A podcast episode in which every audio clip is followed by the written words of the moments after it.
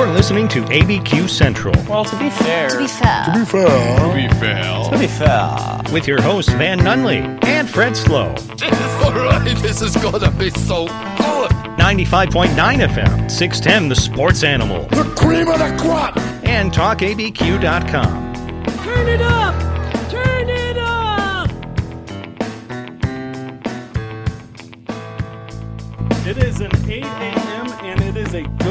morning, Albuquerque. Your boys have made the transition from 7 to 8. Good morning, Van. How are you? Good morning, my dude. How does it feel being in the new slot? Tell you what, it's like a it's like a promotion we didn't ask for. That's Huh. what it is. It's like it's like when you do such a good job, they just put more they put more work on your plate. That's what this is. So they one more hour every Saturday morning, and that's how you and I are doing it, and we're bringing it to you, obviously on 95.9 FM and AM 610, The Sports Animal. Dave and Buster's presents ABQ Central live for the, uh, I guess for the last time from the ABQX studio. No. Yeah, as we're transitioning to the Talk ABQ studio, so that's that's an interesting little run.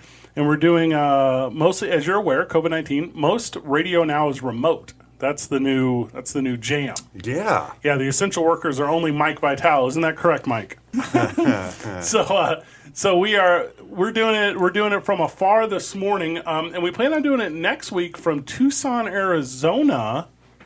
So you can go going there from anywhere. Dasha Mays to a uh, competitive bodybuilding bikini Bacardi, Bacardi building Bacardi building. What's up? What? It's a it's a big competition. So we're bringing we're bringing first thing out of the gate. Our friend Dasha Mays, who we've been so fortunate to work with the last couple weeks on shooting a documentary. Good morning, Dasha. How are you? Good morning. I'm very good. Very good. You bump her Come up? right up to that microphone. and You're a good friend to me. There it is. so Perfect. so Dasha and I have walked life together for some time now. But what we've done is is she she came to us with interest and she said, "Hey, I'm going to be part of a, a competitive bodybuilding world of of fantasy and adventure and lore." Well, I'm actually talking Dungeons and Dragons. Okay. But she said, "I'm going to go do that." So Dasha, tell us a little bit about the NPC competition coming up in Tucson, and tell us a little bit about what it takes to become like a competitive bodybuilder. it takes a lot, a lot of strength training and a lot of two a day work, um, and a lot of consistency and not a lot of fun food, um, and a ton of cardio. um, but the whole bodybuilding uh, bikini competition is definitely a, a different world and a different experience than what I'm used to. Um, so it's just a, it's a lot of grit work. Um, it's a lot of mental mental work also. Um, so yeah.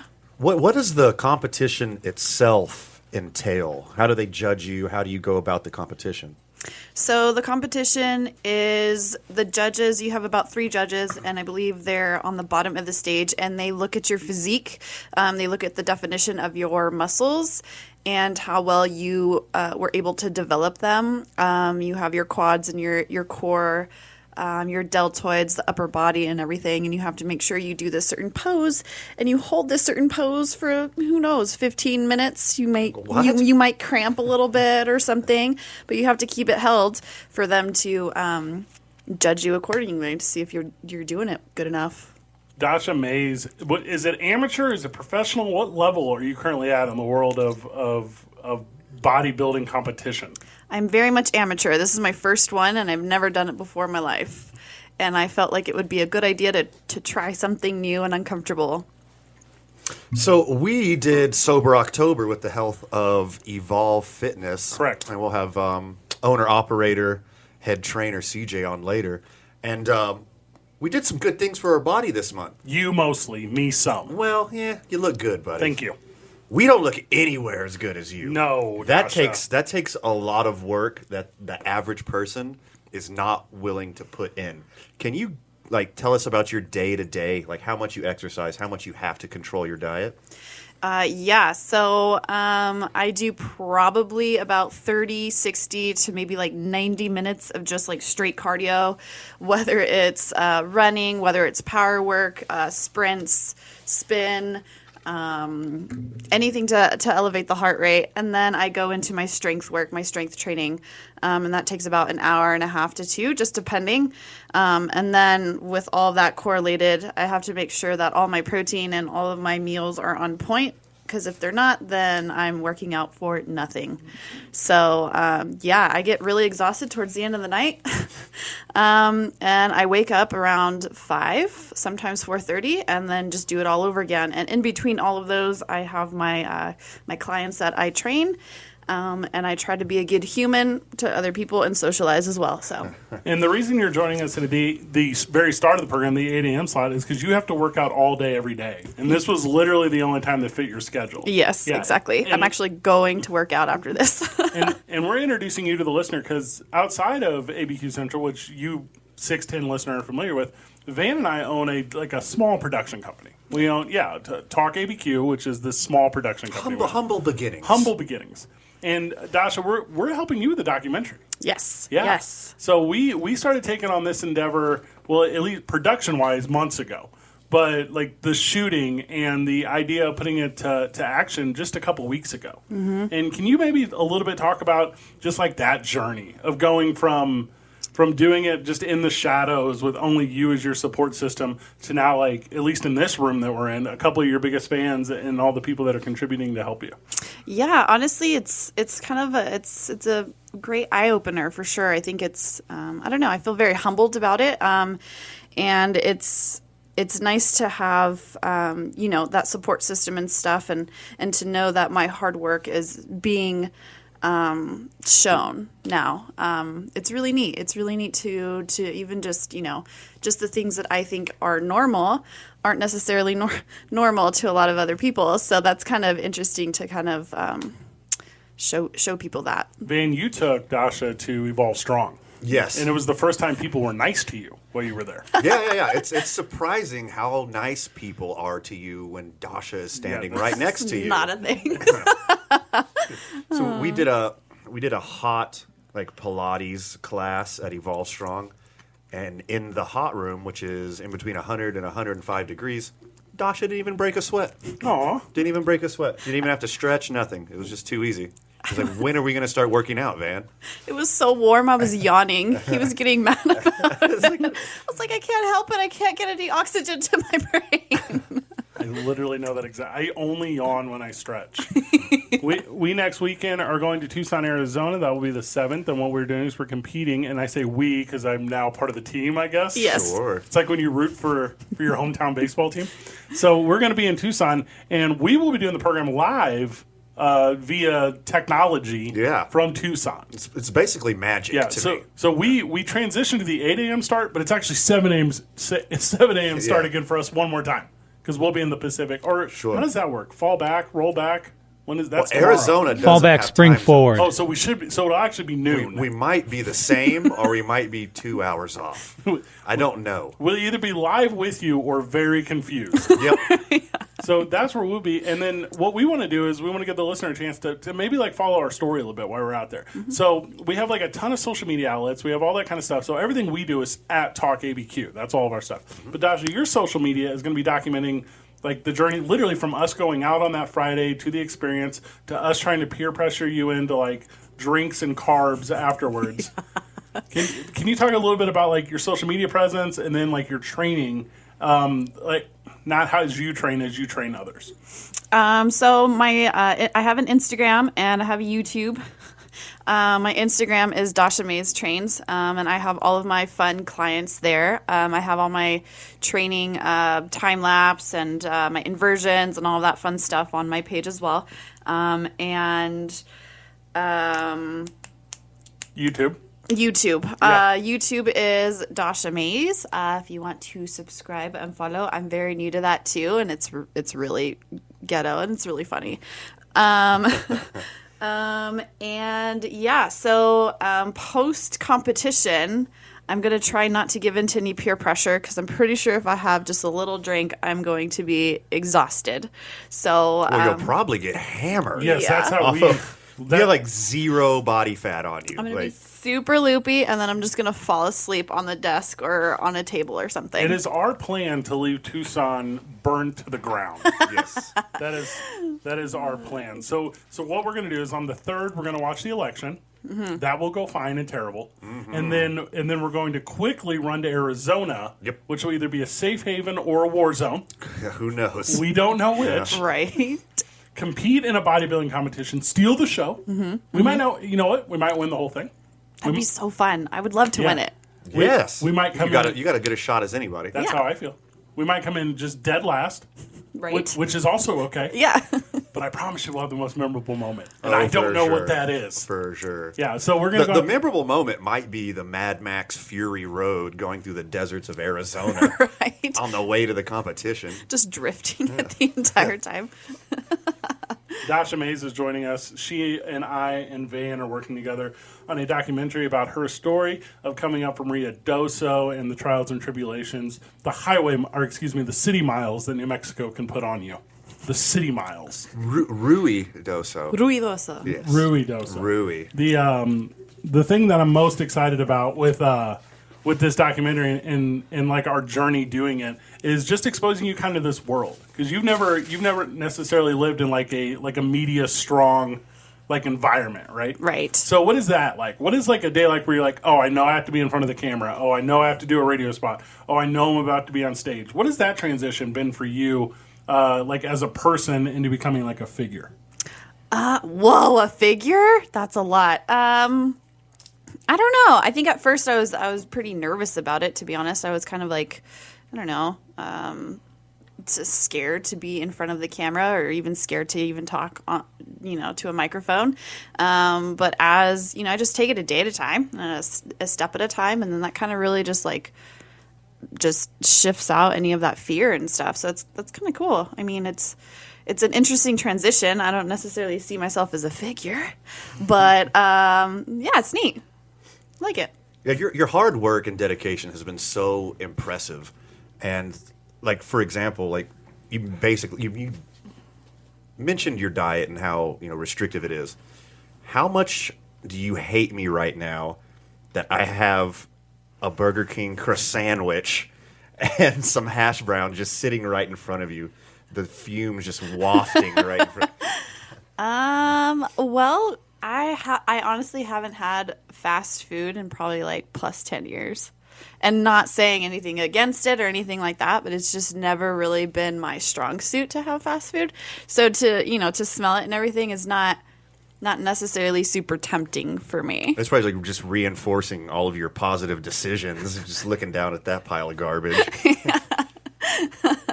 I, I really like the performance of, of the, the diet that I have. Um, it really helps me to gain more strength, gain more muscle, and to, to tone out and everything too. So I always make I can always make my own homemade um, McDonald's ish ish. Yeah. Dash Mays, we're winding you down because you have to go because if you're not constantly running, then you fear your heart will stop, I guess. Yes. But you are about to run out. Uh, real quick before we let you go, we're going to document the entire week coming up for everyone that's at Talk ABQ. That's us for Dasha Mays. It's at Dasha Mays Trains. Uh, if we Google that, we'll find you, right? Yes, yes, Okay. you can find me. And then uh, next weekend, you are going to have the uh, most exciting, uh, I don't know, display of your life. I don't know how else to describe that. Yeah, it's gonna be it's gonna be f- yeah very uncomfortable and very fun at the same time, and I'm gonna be very tan. So, uh, yeah, you Yes. are. Yeah. hard yes. We've seen the tanning schedule. yeah, I have like three coats I'm gonna do. That is too funny. It's gonna be great. and then, uh, actually, shout out to Son of Million because Son of Million has given us the opportunity here in town to just tan Dasha up. Yes, thank you. So Selby over at Son of Million, that's going to be a lot of fun. Uh, we're going to grab a break. Dasha, thank you so very much for coming and taking the time this morning. Obviously, we're going to have you back on after the competition at some point to talk about how that went. It won't be next week because you'll be in the zone. Totally. Yeah, but what a tremendous start to the new program. We get back sports talk in a more traditional manner. Dave and Buster's presents ABQ Central live from the ABQX studio, powered by New Mexico Piñon Coffee. We play on Team I 9. We're getting strong with Evolve Strong. The Sports Bar with Michael and Mike. Weekdays at 3. 95.9 FM and AM 610. The Sports Animal. I want a shot. We're back on the program. What a good little start to the morning. What a fun start. Just sneaking Dasha in real quick. A It was a surprise to me. I didn't think she was coming till 10 o'clock hour. yeah, we well, and I'll tell you, we had to move some things around because that's with the new ten to, or excuse me, with the new eight to eleven format. We had to, we got to get creative. So we had Dash on, but at ten o'clock, Alex Curtas, who's the director of communications for the Secretary of State, he's going to join us. How exciting. and we're going to talk about voting on uh, November the 3rd. So this Tuesday, obviously with COVID nineteen, obviously with the polling stations and all the I don't know different worries and adjustments, and, and I said, well, let's just get an expert. Let's not let's not have anyone at at the local brewery tell us that our polling station's closed or that you can't vote because we're just we're going to go to the horse's mouth in this one. So Alex Curtas is going to join us, the director of communications for the Secretary of State, at eight or at 10 a.m. And we're going to talk about uh, just how to vote and, and what to expect when you go to vote this Tuesday, Van. So that'll be nice. Also, 1015, Sarah Regala, the director of Big Brothers Big Sisters Mountain Region, she will join us because if you remember, Van, when you were out of town, sitting in for you, Star TV and Radio, KOB's very own Brandon Ortega, oh, The best dude. correct. We started the Friends of the Show team for Big Brothers Big Sisters Correct. for their Move for Kids' Sake Yeah. initiative. And we are currently sitting in third place of all of the teams in the region to raise money. So What's she with the bronze? well, I like that we're on the podium, Uh-huh. but Sarah's going to come on and she's going to encourage us, encourage the listener to give us just that. We're only a couple hundred bucks off from second. Is that it? That's it. Okay. And now first is untouchable. The first place team has raised like eighteen thousand dollars. It's something ridiculous. well, let's have some lofty goals. Yes. Why not? But we are just a couple hundred bucks away from second place. So Sarah Regala will join us at ten fifteen, the director of Big Brothers Big Sisters Mountain, and and she will just she will ride your boys hard and we will ask the listener to help us out. And then finally, CJ, the owner operator of Evolve Strong, will join us at ten thirty as we as we talk about our fitness journey and did we achieve what we hoped to achieve during October? And are we prepared for the amount of drinking that Tuesday will bring? Ooh wee. It is going to be a rough. wanted to obviously get into the World Series. Before we get into the World Series, we're going to pour one out. A melancholy pour one out, Van. Star of all of your favorite childhood movies the Bond movies, Indiana Jones movies, The, the Rock. I mean, I don't know if that one really counts, but Sean Connery passed away this morning. All time Jeopardy contestant, Sean Connery. That's brilliant. Sean Connery passes away this morning. Um, it's that's kind of a bummer one, right? That's kind of a 2020 keeps taking its shots. Yeah. This is one of those who's next kind of guys. It's like, oh, okay, Sean Connery now. All right. Who's next? What's what's going to be worse than Sean Connery? Like they resurrect Bob Ross and then he dies Yeah, again. correct. yeah. they resurrect Bob Ross just to bury him in, a, in like an open grave with Betty White, and you're you're like, oh, this is too much. Stop it. So Sean Connery passed away today. Sean Connery would have been, oh, I don't know, born in 1930. So what's that work out to be? I don't know. A lot. He would have been a lot. So 89, 90. 90. Yeah. So there you go. So that's a uh, that's a long run for for your boy Sean Connery and a little bit of South. You got a favorite Bond? You got a favorite Bond? Should we do the Varsity of Bond today? There's only like five of them though. Yeah, the Yeah. varsity is every single Yes. Bond. It's got to be Sean Connery. Did Roger Moore? Well, he's the standard, right? Yeah. He had the longest run. Not Pierce. Pierce is a joke. Oh, first off, how dare you? You don't think he's a joke? He's like for our generation, our age, like non Sean Connery. I think he's the second place Bond. Well, I think Daniel Craig is the first place Bond. Daniel Craig to me is the type of. Those are the type of like spy, Jason Bourne, Mission Impossible esque Bond movies that I like. He, I think you have a recency bias here because he's the new one, and the movies are getting like progressively better. A million times Current. better. Yeah. they're very good movies. Doctor No is garbage. the the old Bonds don't exactly age that great, with like the bad fight scenes No. and the the blatant sexism. You know, besides that, like they're the Bond movies are amazing, cultural phenomenon. The best thing about Goldfinger was the office spiff of Goldfinger. Well, I think the best thing about Goldfinger is the name Goldfinger. Yes, it's so good. I Idris Elba. Bond of color. That's what And the I think that's what the internet is saying. Idris Elba is the best choice for anything ever.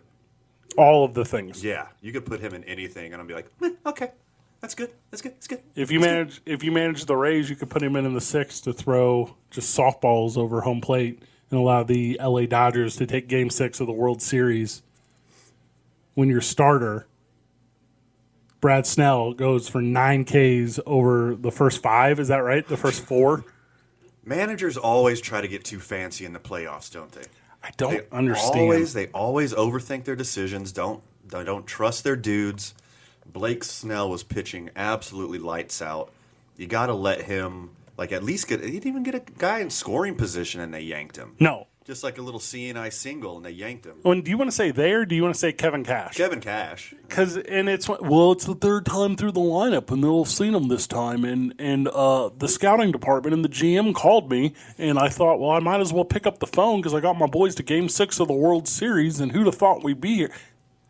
Yeah, the thing that's so neat to me about this is, I would have loved to have seen that Game Seven. I would have loved for Game Six to be 1-0 and it come down to just like the most exciting night in baseball. Sure. But heck of a run by LA to be able to get to this point and then do it, and then Kevin Cash to just hand them the ship, the piece of metal. Right. Because that was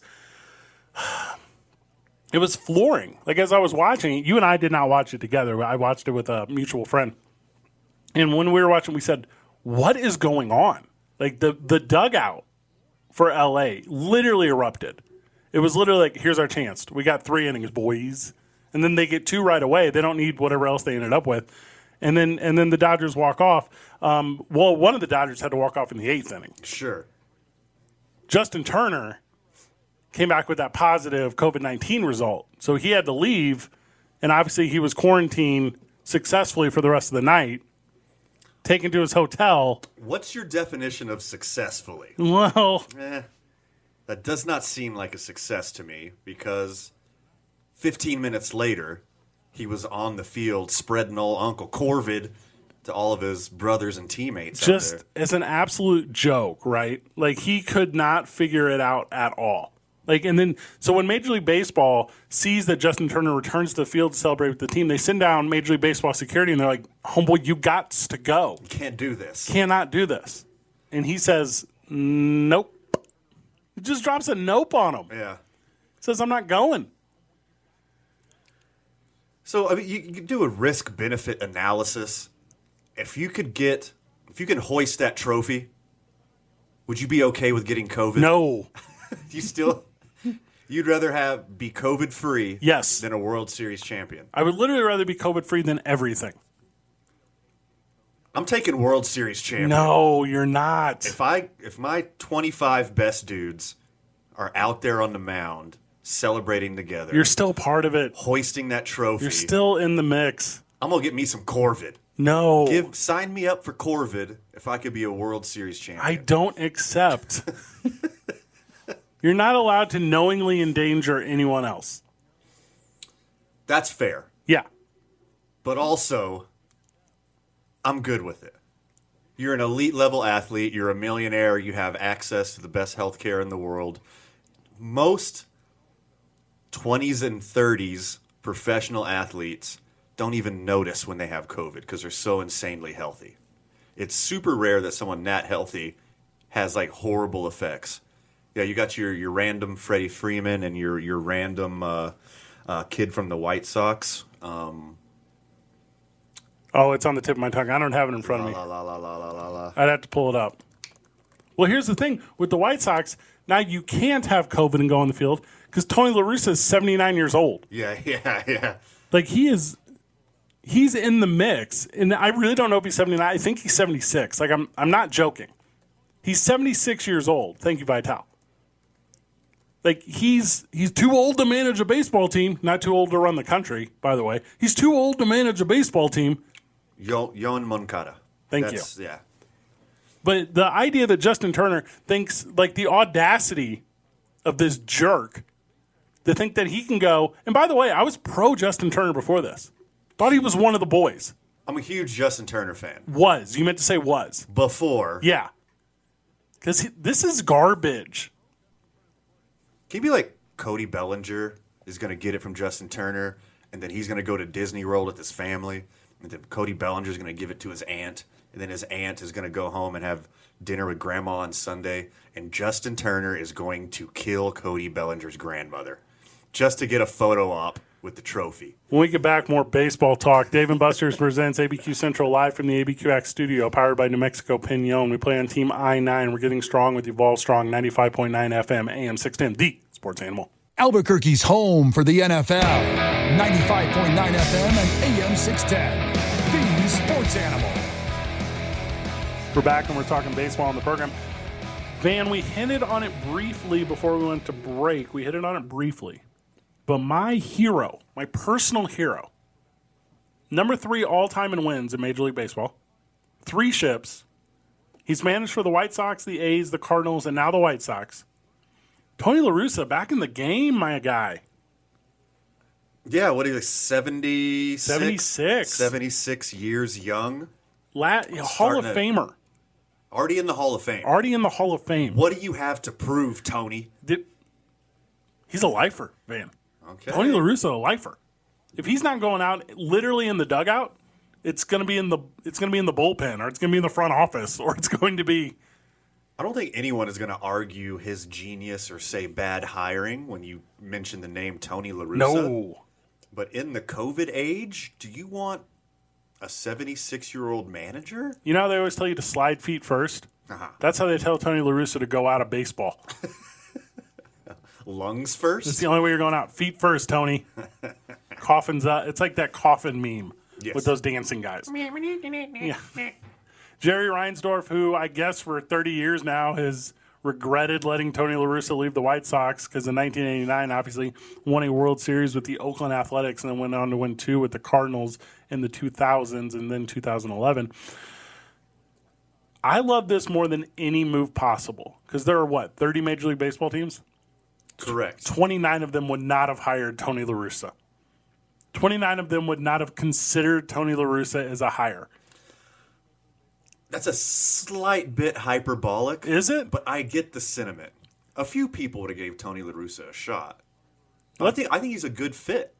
I mean, just beyond name recognition, like White Sox have a super young, promising team, and he gets to impart his bazillion years of baseball experience on these kids. I think Well, it's a smart move. And that's the thing. Do you have the roster in front of you for the White Sox? You know it off the top of your head, right? Sure. So, I mean, they got kids. They got kids with flair up the middle. They got kids who flip the bat. They got young talent at the corners. They got outfielders that are some of the best athletes on the planet. This is this is an unreal team.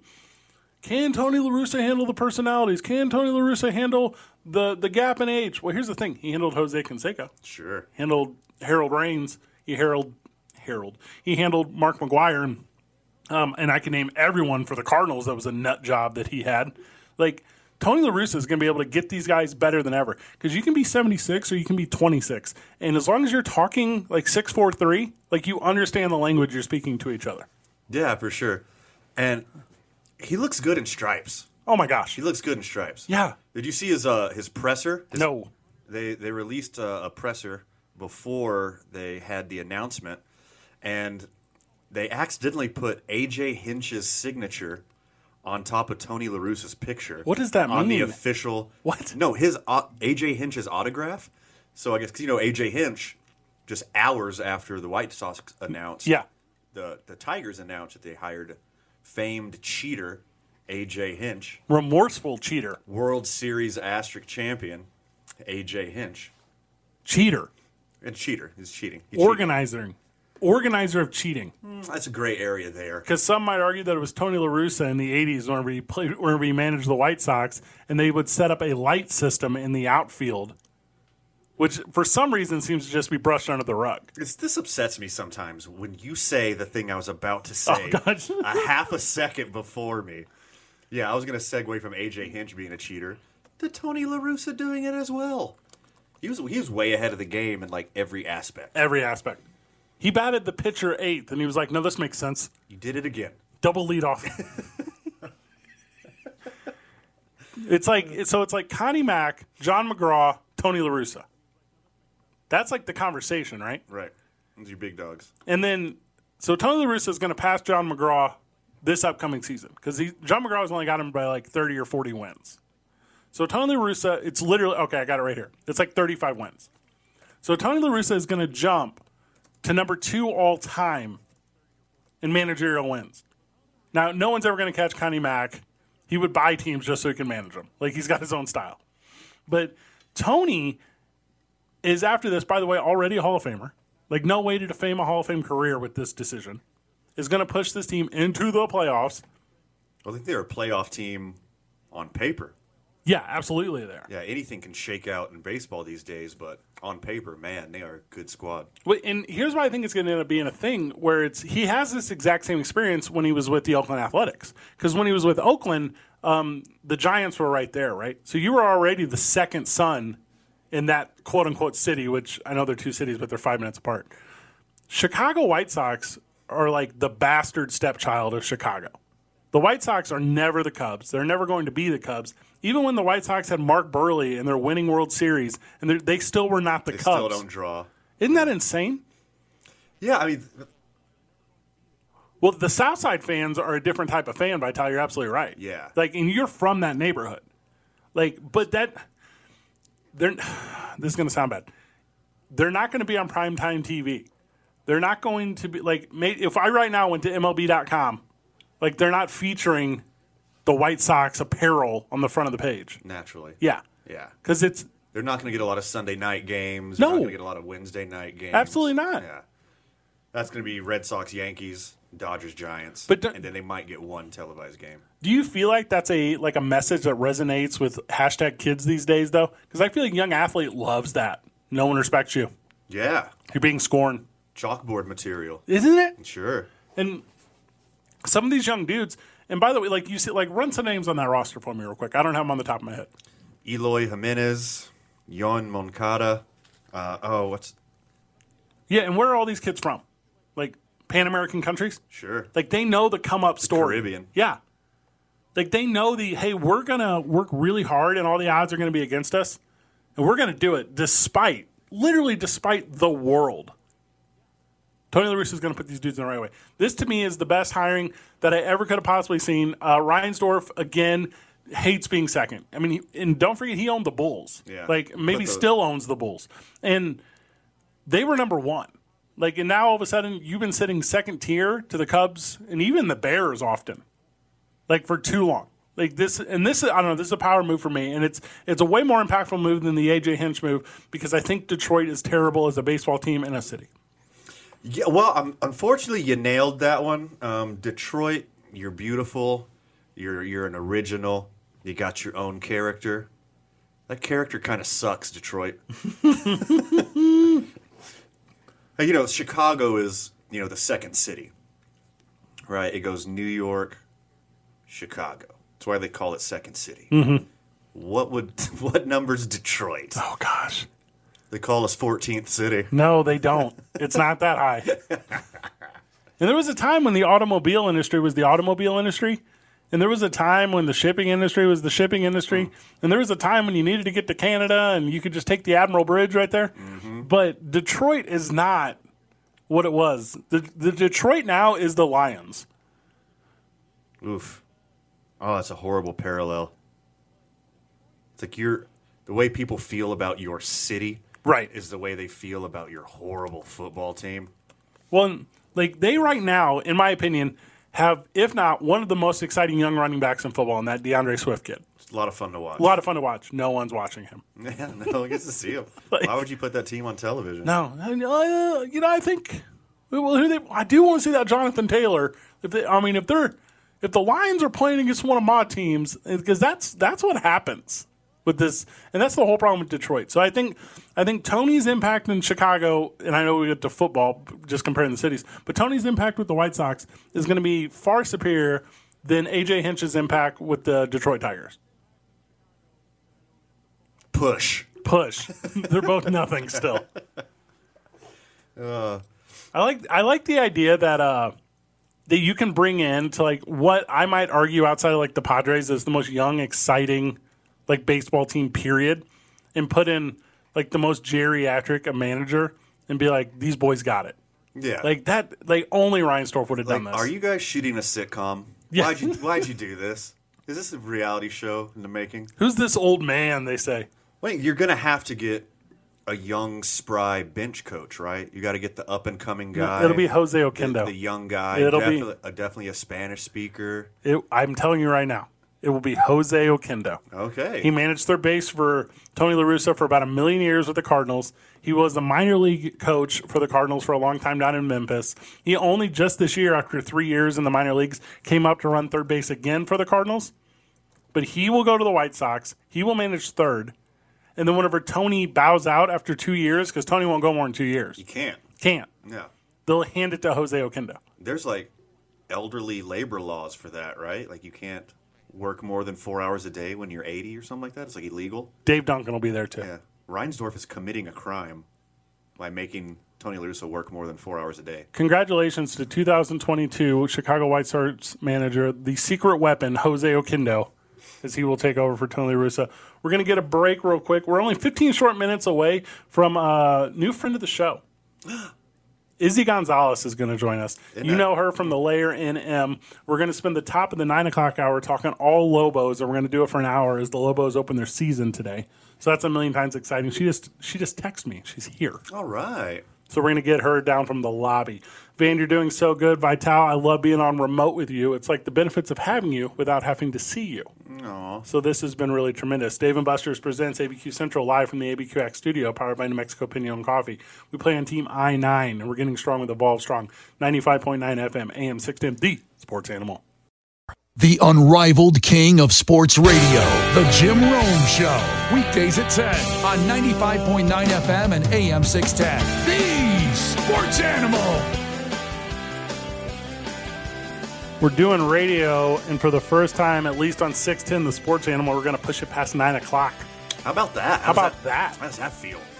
If you're just now tuning in, your boys expecting to hear the varsity like you have every single week for the last 18 months.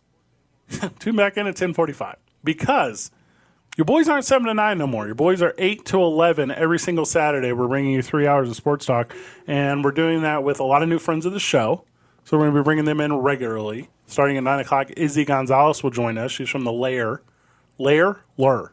The Lair. Oh, you're doing it again. the Lure. Layer. The Lair. Layer. NM. You say layer. Lair. Layer. Yeah. Okay, it's the layer. That you are literally saying what I am saying. No, those are two different words.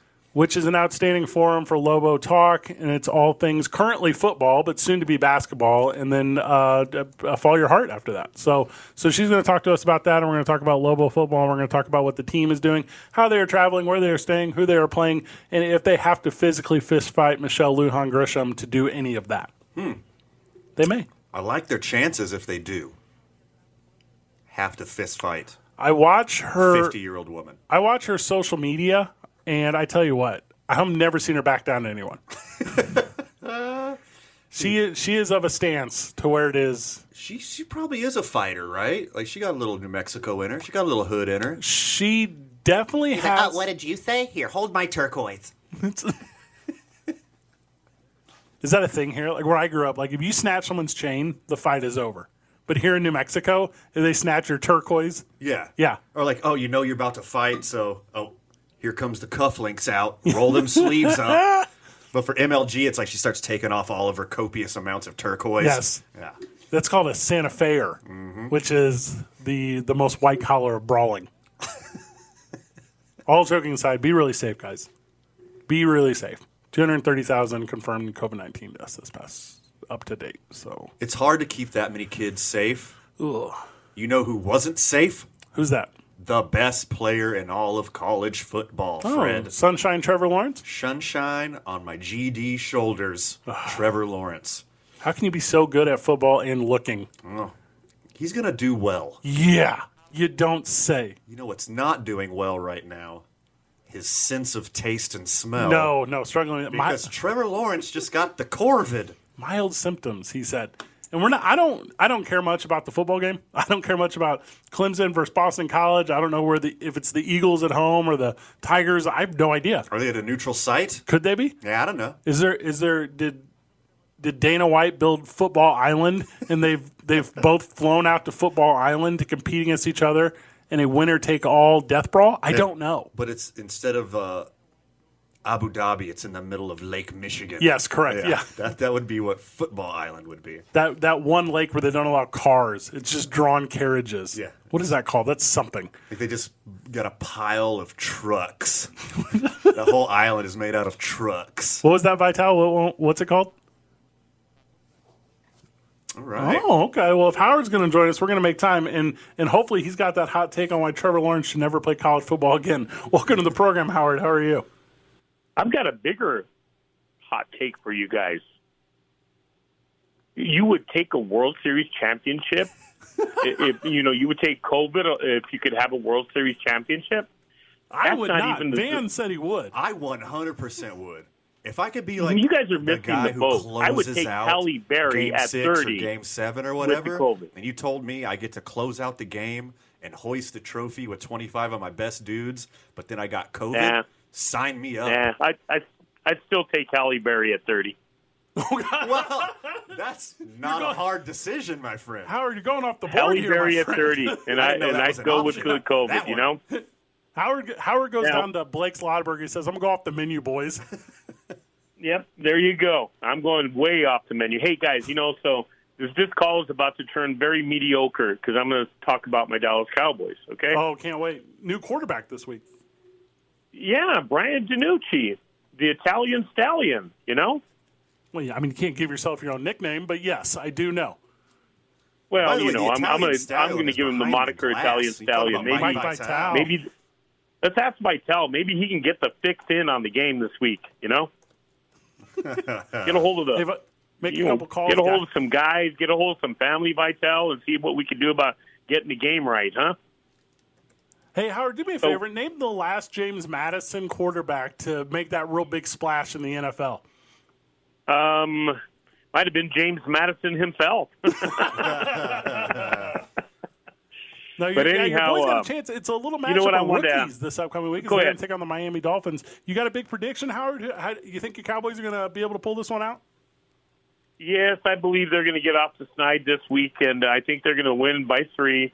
They'll, they'll, uh, you know, they're they're one point dogs, but they'll beat the spread. It's going to be under this week because both of them are pathetic, and uh, you know, I, I I just think the Cowboys have got to either find a way to start salvaging this weekend and and salvaging this year and, and get a win this weekend. You know, now they've become the great quitters, in my opinion, which I'm going to, you know, segue into your guys' competition coming up next week.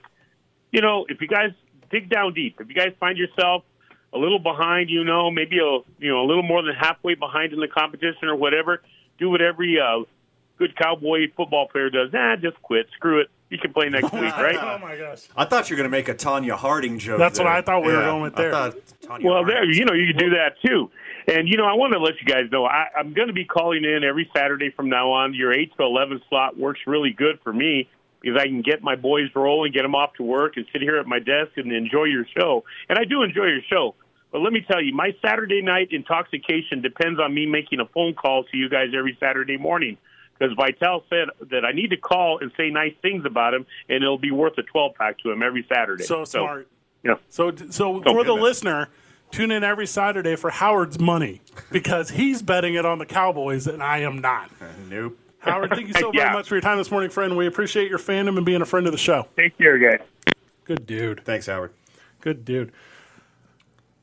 I Cowboys though. They're not even going to beat the spread, Fred. I mean, Miami coming up a bye. There's ah, I'm gonna I'm gonna say cool because I know there's a lot of like Laker, Dodger, Cowboy fans for some reason. That's like a holy trinity of fandom here in Albuquerque. So I know like you guys are all on a high right now, sure. and you think you're gonna about to see a redemption story, but you're not. This Cowboys team's in trouble.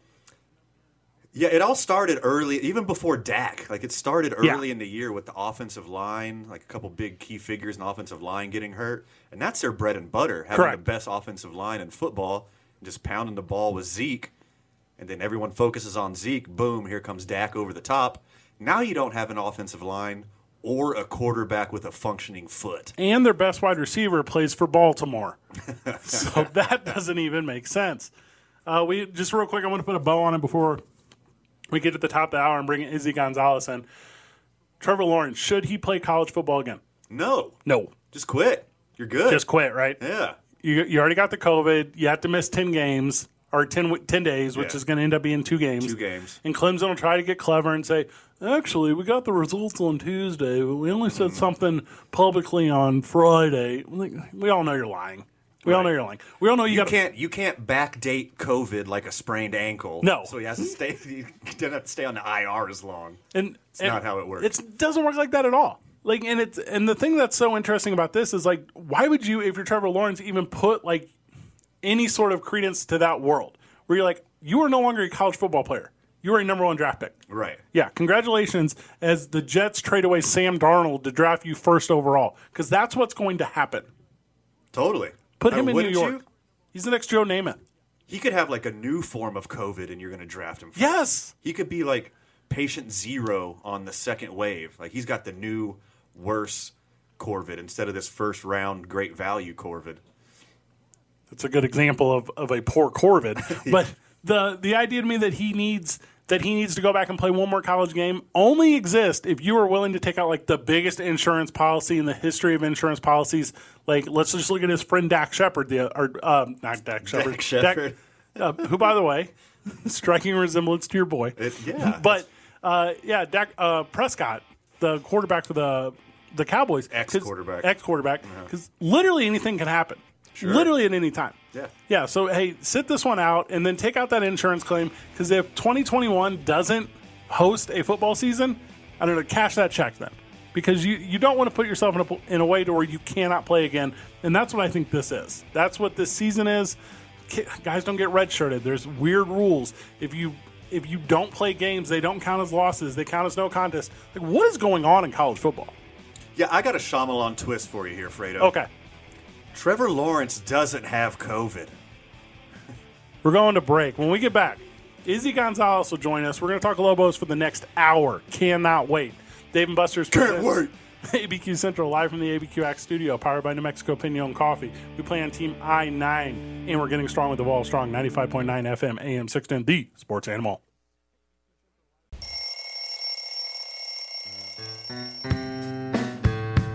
You're listening to ABQ Central Well, to be fair, To be fair. to be fair, to be fair, with your hosts Van Nunley and Fred Slow. Alright, this is gonna be so good. 95.9 FM, 610 The Sports Animal, The cream of the crop. and TalkABQ.com. Turn it up! Turn it up! Okay. Izzy Gonzalez is joining us for the first time, or what's going to be many times. Izzy Gonzalez is a star contributor to the Layer NM. If you're not familiar with the Layer, it is top. It's the top, right, man? Yeah. It's the top Lobo forum that you can find, just period, on the internet. Good morning, Izzy. How are you? Good morning. I'm good. How are you guys? Aw. Doing good. Aw. Izzy has joined the program before via contributor when asking about the Lobos, but Izzy moving forward is going to be the what? So you're you're the beat reporter, you're our inside guy, you are you are everything that is Lobos in the world of of cherry and silver. Yes, and I specialize in basketball, but I do a little bit of everything Lobo related. There's no basketball yet. There will be basketball. Hopefully, yes. and we will get to that when we get to that. Uh, but a little bit, tell the listener maybe if they're not familiar with you, where may or may, excuse me, maybe where they have seen you, and maybe what you do in the community that shares like Lobo information and sports knowledge. So I'm a multimedia sports journalist. Uh, I mostly focus on writing, but I've done a lot of different things. So some TV stuff, some radio things, just as a guest. Um, I focus on basketball right now, college basketball and some NBA, but I've done football, NASCAR, uh, soccer. I used to have a soccer show at UNM actually. So you've probably seen me around a lot. Just if you go to games, you've probably seen me walking around the sideline or just the court. And yeah, I, I write a lot for the Lair, of course. Like that's my main job. Um, but I also write for USA Today's Mountain West Wire. I just did some NBA stuff for them. I was focusing on former uh, Mountain West players that are now in the NBA. And I am going to be starting some stuff with Mid Major Madness. That's uh, SB Nation. I'm going to be doing just overall college basketball. So, yeah, lots of content coming up. So you're the basketball insider, not just for the Lobos, for you got your finger on the pulse of everything basketball. Where did your love of basketball come from? UNM, actually. Um, I was born in Mexico, so it's not really a country that's known for basketball. Wait, Mexico the country or Mexico the city? Uh, both. Oh, okay. Oh gosh. yeah, so very Mexican. Um, I my dad used to love sports, just or he he still does. Uh, he watches a lot of football and soccer, but UNM is known for basketball, of course. And he got tickets once to go, and our whole family went. I decided it was really cool. And once I started college, I was like, hey, you know what? I want to get involved. And how much more involved can I get if I go to those games and stuff. At that point, I didn't know I was going to be covering them. I just wanted to go to games and you know be part of like the American life. So Izzy is going to be bringing us all of the like Lobo insider beat knowledge. Before you got into beat reporting, your expectation of it to what it actually is. What is the difference in that? I don't think I had any expectations to be honest. Um, I never really thought I was going to go into sports journalism. I went to college because I wanted to do more media stuff or or more video stuff. I wanted to do either commercials or short films, just producing and directing. But my first internship was with the Mountain West Network and um, Lobo TV. And, you know, that's sports related. So I was like, okay, well, this is not too bad. But I used to have to be like the main camera, which is at the very top for soccer games. You can't see anything. You just see like little dots running around chasing another little dot. So I started working with the Daily Lobo just to kind of like get down there and like do some cool videos because I figured that would be good for my portfolio. And they assign you a beat. I had no idea what really that meant. Just go to games and go to practices, and that's it. But yeah, I had no expectations. It just happened, and I love it right now. That's that's my favorite because you can really do stories that are a little bit more than just the surface. You know, you can talk about players and coaches as people. So you're gorgeous, by the way, but you look really good right now because you're wearing a friend of the show Oh T-shirt. Oh my gosh. She came strapped with ABQ Central apparel on. Good job. So we will definitely share that on our social media. Everything's at Talk ABQ that we do, but your social media, Izzy, what is that? Uh, so my Twitter is c isabel g, and my Instagram I believe it's c isabel.g. and we will definitely share that from from everything that we have. So if you were if you were dialed into us digitally, you will now be dialed into Izzy equally and perhaps more because you're a way bigger Lobo fan than I am. Yeah, and she's so much more good-looking and talented and friendly and Capable, personable, intelligent, capable, yeah, nice, articulate, Yeah, speak Spanish. Yeah. You said you do a lot of reporting, obviously, on the team, but you've done stories outside of the team that are team based. Do you have any maybe like highlights of like fun or maybe like important stories you've done based around the team that have made an impact on you? Like maybe have you been able to to tell anything that you thought wouldn't hit you as hard as it did? Um, nothing like too deeply emotional. Um, but I, I do love doing features, and my features are usually not just about like what a player is doing at the moment and just you know how good he is. I like talking about their hobbies and just really who they are as a person.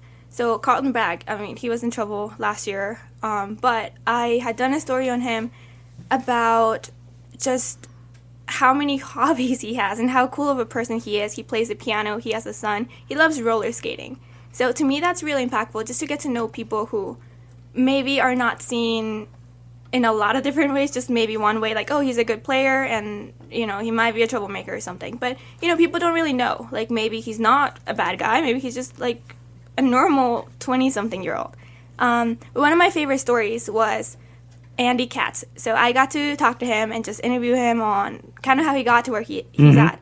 And that was awesome for me because that's kind of the path I want to do. He does a lot of, of course, college basketball. And he told me how he got his job and like the whole process, which was a pretty cool story. But he also started covering the Lobos for like his first four years, and then he covered Fresno. So I, that was kind of cool because he was about my age when he started doing the Lobos, and I was like, hey, you know, he could do it. Maybe I could do it too. The first full disclosure, the first article I ever read, Van, from Izzy, and it was on thelayerinn.com, was a article you did on uh, Susan Berg. Yeah, and she was the the quote unquote crazy Lobo lady. Like, and that to me was like, here's that connection. Here's like telling like stories of not just the team, but of like the fans and the community. And I was like, I was like, this is the approach to me that is, I don't know, so important and strong. And specifically at the time, I don't think there was sports. I think it was like mid June or early June whenever you wrote this. So it was it was being able to I don't know connect with the audience because people still want to know what's going on in the team and they still want to know what's going on in the fans because if you don't have games, you don't necessarily know like what's happening in that community. So can you talk a little bit about like the Lobo community and what is so passionate about it? Yeah, so when I first came into the lair, um, I knew what the lair was, and I was pretty excited about it because, of course, they know a lot about sports, but they are very community centered. Um, everyone there in the forum, they all kind of know each other, at least in some way, even if, if it's just through the forum. And I was honestly nervous. I was like, oh man, it's like a little family. I hope they take me in and they like me. Uh, and they, yeah, they were super nice. Everyone is really awesome. They we have a layer tailgate before the cherry and silver event every single year, and that's when everyone kind of gets to see each other. And of course, they'll see each other during games. But yeah, I I love that community. And with Susan's story, actually, that was a very emotional one for me. Um, I, I did a story on her. Uh, I think it was last year, like sometime in the fall or like winter, and it was just kind of like her story, you know, when Mhm. everyone was donating for her cause. And I published the story in March, so when the Lobos were, were playing. It was it was right after they had lost actually. I was sitting just outside on a table writing that story in Las Vegas, and I was crying actually. I was holding back tears because she is just so passionate and she really represents what Lobo fans are. They just give love to each other and they're there for each other, and that was Susan for sure. No. Albuquerque, you are so very welcome. We got Isabel Gonzalez, Lobo insider, beat reporter for the Lobos in the Lair. Um, you're going to be joining us going forward. You're going to be doing an hour with us every Saturday. How exciting is that? That is very exciting. I've done a couple radio appearances before, but I've never done like a full hour, and especially with guys like you. You know, you told me I was going to be one of the boys, and I'm ready for that. So sweet. I like that attitude. And also, whenever we hear that phrase, guys like you, that's never a compliment. Right. Yeah. Like Yeah. when Van and I are out, and it's like, oh, guys like you. Oh, I've met guys like you. Yeah.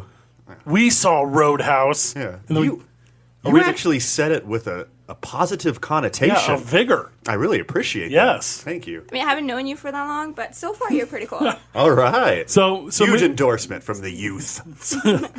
So moving forward, Izzy Gonzalez will be joining us weekly until at least the new year. I mean, that's kind of our plan. And and we're going to talk every single week about Lobos. We're going to do a little feature piece on what's going on with the team proper. So that'd be between the lines or on the court. And then we're also going to do a, a little bit of a, a deep dive and insight into the team itself or the players or the personalities that surround it. And Izzy is going to lead the way on that. So we're going to have a lot of fun with you, Izzy. So, loyal listener and ABQ Central fan, you're welcome. We were listening to you. We're doing more Lobo coverage in our expanded hour. For you too, Vital. Yeah, for you, Vital, this is what you need. Oh yeah, she does a great job. So yeah, well, I'll get my Lobo fix by tuning in. We're going to grab a break. and When we get back, Izzy's going to help us uh, break down the week that was Lobos football, and then we're going to preview uh, the big game today and what the boys are doing. Dave and Buster's presents ABQ Central live from the ABQX studio, powered by New Mexico Piñon. We play on Team I 9. We're getting strong with the Vol Strong, 95.9 FM, AM 610, the sports animal. The NFL plays here. 95.9 FM and AM 610. The Sports Animal. Yeah, we're gonna be really rusty. We're gonna look like a. We're gonna look like a. I mean, it'll be interesting. And everybody, every football game. If you watch those football games last Saturday, I mean, there's a bunch of guys that the ta- the tackling is sloppy. Um, offensively, I mean, you see a lot of false starts until they get into the flow of the game. I, I anticipate seeing all those things. And when my uh, last year at Arizona State, we did not scrimmage one live rep uh, before we played Kent State, not one. And for a guy like me, that was that was absolutely just nerve wracking and, and bonkers. And, and Coach Edwards was like, "Man, they're going to be fine."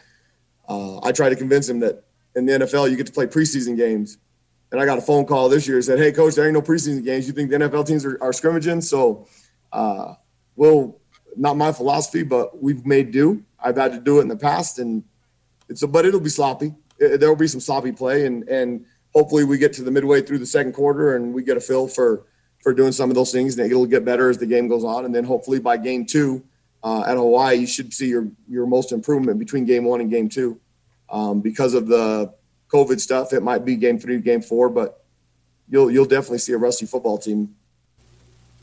The Lair, New Mexico, the LairNM.com is bringing you Izzy Gonzalez. And as she joins us, we are speaking about the Lobos, Rise and Shine Lobo Nation. Your boys are playing at San Diego State today. 5 p.m. fan. It's a 5 p.m. start. Pre-game's at 4. Fox Sports. Fox Sports. It's also on the Ooh. 770. Did you know, Vital? 770. Simulcast. Simulcast. So if you so if you're not a TV guy, you're a radio guy. Catch friend of the show, friend in real life, Rob Portnoy, The best in the biz. as he brings you all the action. Izzy, we were just listening to Coach Gonzales. He's talking about the boys this past week and, and their preparation for this upcoming week, and, and obviously a lot of fluidity. You've been dialed into every press conference. You you do your absolute best to investigate this team to the fullest. Tell us a little bit what's going on with the Lobos and what's going on with this game today. So first of all, you heard that clip. Uh, Gonzales doesn't sugarcoat anything. No. And Rocky Long doesn't sugarcoat anything, and that's kind of cool. Press conferences are really fun because you get real answers. He tells you, like like you said, he knows the team's not going to be playing their best right away. They're they're going to take some time, and that's going to be really good for them. Um, Gonzales said that he's all about tradition and history, and he expects the guys to care about UNM as much as UNM cares about them. So that's going to be a whole different thing. He quizzes players during practice or during team meetings. He, he just picks on someone. He's like, hey, you're going to sing the fight song today. Do you know it? So things like that are really going to change just the overall culture of the team, I think. And he also just he's tough. Um, you can't be late to practice. Tevaka was too late, uh, two minutes late for a medical thing, months months ago. And because of those two minutes, he was sent to like the second team for months. And now he's a starting quarterback, but you know he's serious about things, and that's gonna make a big difference. So a little more on Danny Gonzales, new Lobo coach. Danny Gonzales, local guy from here, trained here, uh, got that hometown feel. You love bringing a guy like that to your football team. It was a rough year last year for Lobos, and it's a rough year, especially in the locker room. As opposed to, to Davie's last year, you think Gonzales has a better hold of the locker room, and what's the vibe there? I, I do think he does. Um, for me, the way I see it is, it's just like a new start. So a new coaching staff, and of course Gonzales and Rocky Long, they're just known for being strong and you know, like like I said, not sugarcoating anything. So they're very straightforward with the guys. Something like that or says something like that. And he said, yeah, at first they're shocked. You know, they have this face where it's like, whoa, did he really just say that to me? But now they're used to it. And I think they appreciate it because they know they're going to be playing better and just being better people overall. As we're looking at the matchup today versus San Jose State, uh, San Jose State, who I believe played Air Force last week, I want to make sure I get that right. Um, didn't look like world beaters by any means. They they didn't look like, although winning the game, they didn't look like they could match up with some of the better teams in the country. Um, I think the Lobos today, and by the way, I'm not like a huge Lobo fandom. Like I'm, I am a biased fan when it comes to college football. But this coaching staff is really good. Like we have good core young players. I think have explosion in them. Um, can you talk about the combination, Izzy, of like Gonzales and Long, and just maybe like aside from like the regimen and stuff you've gone over, but just like how they're exciting these young men. Yeah, um, so Rocky was pretty much, you know, he, he taught Gonzales a lot of what he knows. Mhm. And that combination, I think it's really, really good. That defense is going to be looking really good. Um, and Rocky talked about like letting Gonzales do the main the main stuff, of course. He was like, I'm not here to be a head coach, I'm just here to support him. And he's happy about that. He's you know, contributing to the team in his own way without having to do all the stuff that head coaches do. So that that's a really really nice combination there with two really strong figures who are obviously good leaders and that's what they're trying to do with the team. They're trying to make those guys leaders as well. So Coach Gonzales and Coach Long are both hard-headed defensive guys, and they've preached toughness over and over and over again. Can you talk about like the culture of tough that's trying to go on there, and you know how hard do you think it is for them not to be able to smash together and have really hard full pad practices because of the COVID limitations? So I, I did ask Gonzales about this because every press conference he talks about how he wants this team to be very physical, playing mean, nasty football because that's the type of game football is. And I asked him, well, now that you're practicing in small groups, how do you get that to happen? How do you play physical football with only like five players at a time? And he said it's a mental thing. He said you're not naturally going to be that rough and that nasty. Um, you just have to be mentally prepared for it. So that's that's what he's doing right now. He made this little joke about like Fight Club. He was like, you know, if I could, I would just put two guys in a room and see who comes out. But obviously a joke. But that's the kind of attitude he has. It just no excuses. You're just gonna go out and do it. You would expect a team like the Lobos, which are headed by two such defensive-minded coaches, um, obviously Gonzales proper and then Long in support, that they're going to run the rock. That they're going to keep it on the ground and they're going to do some stuff. And the San Jose team, I think, gave up over 200 yards rushing to Air Force last week. And obviously, they run a non-traditional running offense. But do you expect to see like a big ground attack today? Do you expect to see it spread out a little bit? Like, what do you think the Lobos are going to do on offense, Izzy, to to put them over the top against the hated San Jose State? So a lot of it is going to come down to Tevaka Tuioti. Um, I think he can perform really well. I think he has a he's had a lot of potential last couple years, but of course it, there's been a lot of injuries and I, I don't truly know what to expect to be honest with you because this is a whole new coaching staff. It's a new team. That's that's what it feels like, and we don't have any preseason games or I haven't even gone to practice to really see what's going on there. So it, it's going to be as fun for me as it is for you to just figure out how this is all going to go. How are you going to take the game in? I'm just gonna watch it and see what happens. Is it is like furiously you're taking notes the entire time? Is it is it work for you the entire experience? Yes. So every time I watch a game that I'm covering, um, I'll do a lot of live tweeting on the Lair's Twitter, but I also take a lot of notes for my own just notes for the week. So if I have to talk about it later, and I'll do a recap after the game. So yeah, during the game, I'm watching, I'm taking notes of like what I saw. I'm taking photos or like little videos of things that are happening, and yeah, it's a lot of work. It's not, it's it's fun, but it's fun in a different way. I can't just watch as a regular fan. If you watch me watch any sporting thing that I'm not covering, I'll still pull out my phone and have like the box score there, just because I'm so used to having that. That sounds exhausting. It is. Usually just like a beer and a bratwurst. Yes. It's like I can't take notes on this bratwurst and beer. Got, got both my hands full right now. I'll, I'll member it. I'll remember it for sure.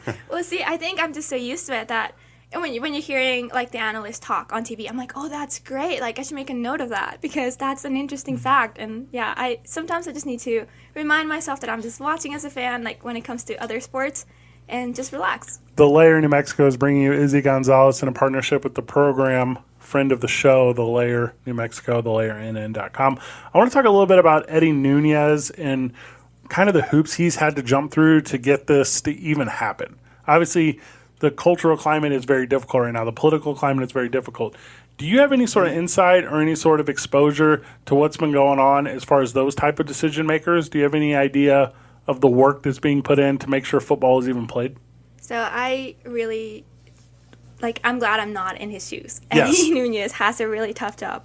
Um, right now, actually, so yesterday the news broke out that the team is going to be in Las Vegas next week. Um, they are planning to come back on Sunday because the whole team is not traveling. Uh, and on Monday, they are going to be traveling to Las Vegas just to practice and get ready for Hawaii, which is the following game. So that's a decision, of course, Eddie had to talk to the UNM president about. And it, it was a tough one, I'm sure, because he had to just wait and see what was going to happen here to see if maybe the Lobos could not have to quarantine when coming back from California. Maybe they could just show the test, which are, you know, like part of the Mountain West Conference, and they do them pretty often. So Eddie had to kind of wait and see, like, hey, do we do this now? Do we wait? And yeah, tough decision for him for sure. But I think he's doing the best he can. I think we all are. And with the Lobo, I don't know if you're aware, Van. The Lobos play Nevada, and you don't want to look ahead, right? That's not you don't want to look past someone. Yeah, they got a pretty big uh, game today. Yeah, uphill battle So- already today. So you got to get the big W today, but then they're going to stay not in New Mexico. Right. They're going to stay in Vegas? Question mark. Yeah, and they're not going to be interacting with the Las Vegas um, football team, but they are going to be there. And that way, I feel like, you know, maybe it will be easier for them because they'll be able to practice a little bit more instead of having all the restrictions here. And they won't have to worry about, hey, are we going to come back and are they going to lock us in for two weeks for quarantine? I think they're going to catch a show in Vegas? Maybe a little Cirque du Soleil. Oh, I doubt it. Blue, Um, Blue Man Group. Is that what Take you the, think- that's what you think take the gonna be? boys, take the kids to the casino, have some fun. Maybe once or twice. no, no, no. Gonzales is very tough with that stuff. Um, the guys are in their own little bubble. They get their food and they go back to the room. They're not allowed to really do a lot of hangout. They're not allowed to go to restaurants. So no, there's not gonna be any shows for them in I, Vegas. I feel I feel like right now a Siegfried and Roy show would have a socially distanced audience. It's not like Siegfried alone is drawing, or wait, Roy alone. I think. Wait, one of them. One of them is not there. One of them's anymore. not there. One of them and one of their tigers is not with us anymore. Oh, Ah, R.I.P. R.I.P. That one tiger. There would have been a resurgence too, with with Tiger King. There would have been a resurgence, Right, yeah. in the Vegas world, that world of Tiger Entertainment. When Joe Exotic like tried to call himself Tiger King, Siegfried and Roy were just like, "Pfft." No, we already Okay. yeah, called it. I mean, Tiger Queens maybe, but I mean, called it. We, we are grabbing a break. Uh, we're gonna have more Lobo talk, but before we do, we're gonna have a little bit of fun with Izzy when we come back uh, at the nine thirty hour because we're gonna do we're gonna do a fun sports Halloween. We're gonna do a fun sports Halloween segment. We're gonna talk about our favorite sports Halloween costumes. You ready for this, Izzy? I am so ready for this. Let your personality shine, girl. Dave and Buster's presents ABQ Central live from the ABQX studio, powered by New Mexico Piñon. We play on Team I 9. We're getting strong with Evolve Strong, 95.9 FM, AM 610, the sports animal. Take us with you anywhere. Download the KNML app in the iTunes or Google Play. 95.9 FM and AM 610. The sports animal. We're having a lot of fun in the new time slot this morning, 8 to 11. Your boys have made the move. Little upgrade. Little upgrade. Yeah, 505 246 0610. New loyal listeners in between 9 and 11. Welcome to ABQ Central. What's up, Albuquerque? We obviously lead into On the Mic with Mike Adams and Mike Frankel, which is fun because you have five hours of continuous local sports talk programming. Mm. Then take a little, take a siesta, wake up, go to 770, listen to the Lobos play. That's a good day. That's a good day. I ain't mad at that. Happy Halloween, boys. Happy Halloween. Izzy Gonzalez is joining us. I'm going to keep saying her name until you guys learn it. She's going to be joining the program regularly moving forward until she gets tired of it. Oh, so she'll be here two weeks. Correct. All right. Yes. Like every woman who comes into my life, Izzy. Well, I think I have a contract until January, so I can't really. Izzy Gonzalez, we, uh, we're talking Lobo. We've been talking Lobo all morning, but we're going to take the quickest little break and we are going to talk about, because it's Halloween, Yeah. it's like, it doesn't feel like Halloween. 2020. Old Uncle Corvid comes in, wreck shop. Come on, man. Let us at least have Halloween. I like that you said, uh, "Come on, man," because that is going to be part Yeah. of my Halloween discussion. So we thought, and it's not a varsity by any means, but we wanted to give Izzy a chance, a little softball. We're going to have a little, a little fun with it. So Izzy, we wanted to talk about what are the best like sports themed Halloween costumes. Like, what are the best, like in your opinion, sports themed, themed Halloween costumes? Uh, is it you? Is it Van? Like, who's gonna, who wants to take the lead on this one? I think Van should start because he sent us a really good one yesterday. yeah. Okay. I'll, I just, it's so funny that you mentioned like sports themed Halloween costumes. Yes. Because like 10 minutes before we were talking about that, one of my friends sends me a picture of this couple dressing up for Halloween, and they're Dodgers fans. Okay. And so the girl, uh, short little Hispanic thing, is dressing up like Jose Altuve, has like a little penciled on beard and got the eye black. And then the boyfriend is dressed up as a trash can with an asterisk on it. Smart. And I thought that's a really good. That's a really good one. We'll put it up on our social media at Talk ABQ. So I'm going to go a little bit of a different direction. I'm going to go with like body type specific. So I think I love when like a big fat guy is like Andy Reid. Sure. I love when a big fat guy is like Rex Ryan. Yeah. And I'm like, okay, like this to me is a good. What's uh, what's your costume? I'm not sure. Is it Andy Reid or a walrus in a red shirt? I'm can not you, sure. Yeah. Can you give a little insight there, guy? Can you can you let us know? So I'm going an even more like different direction. Um, I couldn't think of like a good, like a funny, clever sports costume that wasn't like what you guys already shared. but I was looking up like cool Halloween costumes that like athletes have worn, and I really really like when Steph Curry. I think this was in 2017 when he showed up in the Jigsaw co- costume. Um, he was in a little bike and he was just going through like the entrance. Yeah, that was fire. He was on a, a good one. tricycle, if I remember. Yeah, a little tricycle, like a mini mini thing. There is something a lot of fun when like because I know he also did like the Toy Story one with his family where it was like he and then like the wife was like Bo Peep or whatever and then the kids played out. Like that's clever. Like if you're like do that. Like I, I love that. Do I love it as much as if you're like I don't know Jon Gruden and you're going as Chucky? Yeah, like that one to me is maybe just like slightly better. That's really good. yes But like, Like no, those Chucky as Jon Gruden or Jon Gruden as Chucky. uh, strike that, reverse it. It- Okay. I don't think either it matters. either one's good. Yeah. So at all these sporting events with a sign that just says John three sixteen, and then he would be everywhere. Like you can Marlins man would be a good one. Yeah. You could go as Marlins man. Like those are good like fandom based like Halloween costumes. I think I saw a little kid dressed up as Paul Weir once. He was wearing that red sweater. That's super, good. That's super That's good. Um, I, for like little kids, there's like specific ones too. Like if you put like a like like your little daughter in like a Rockford Peach like outfit, Oh gosh. like I'm super. That's adorable. really good one. Yeah, you put like your twin kids in like the Bring It On cheerleading outfits. See, Izzy, that's from a movie from this long ago era called the 90s. Familiar with that? A League of Their Own. A League of Their Own. You got to check it out. I've heard about it. I haven't seen it. Oh gosh, we. All right, so what we're gonna do is we're gonna start a running list of things that Izzy needs, and I'm gonna put a white. I'm gonna put like a white erase board right next to me on the wall. Yeah. Okay, And num- number one, white men can't jump. Yes. number two, a league of their own. What else we got? These are all super brilliant. These are all exactly what we need. So what would like I went in 2003. I went as Bartman. Oh, that's good. Yeah, I thought Bartman was a really clever one. Bartman to me was about as good of a costume as we could get.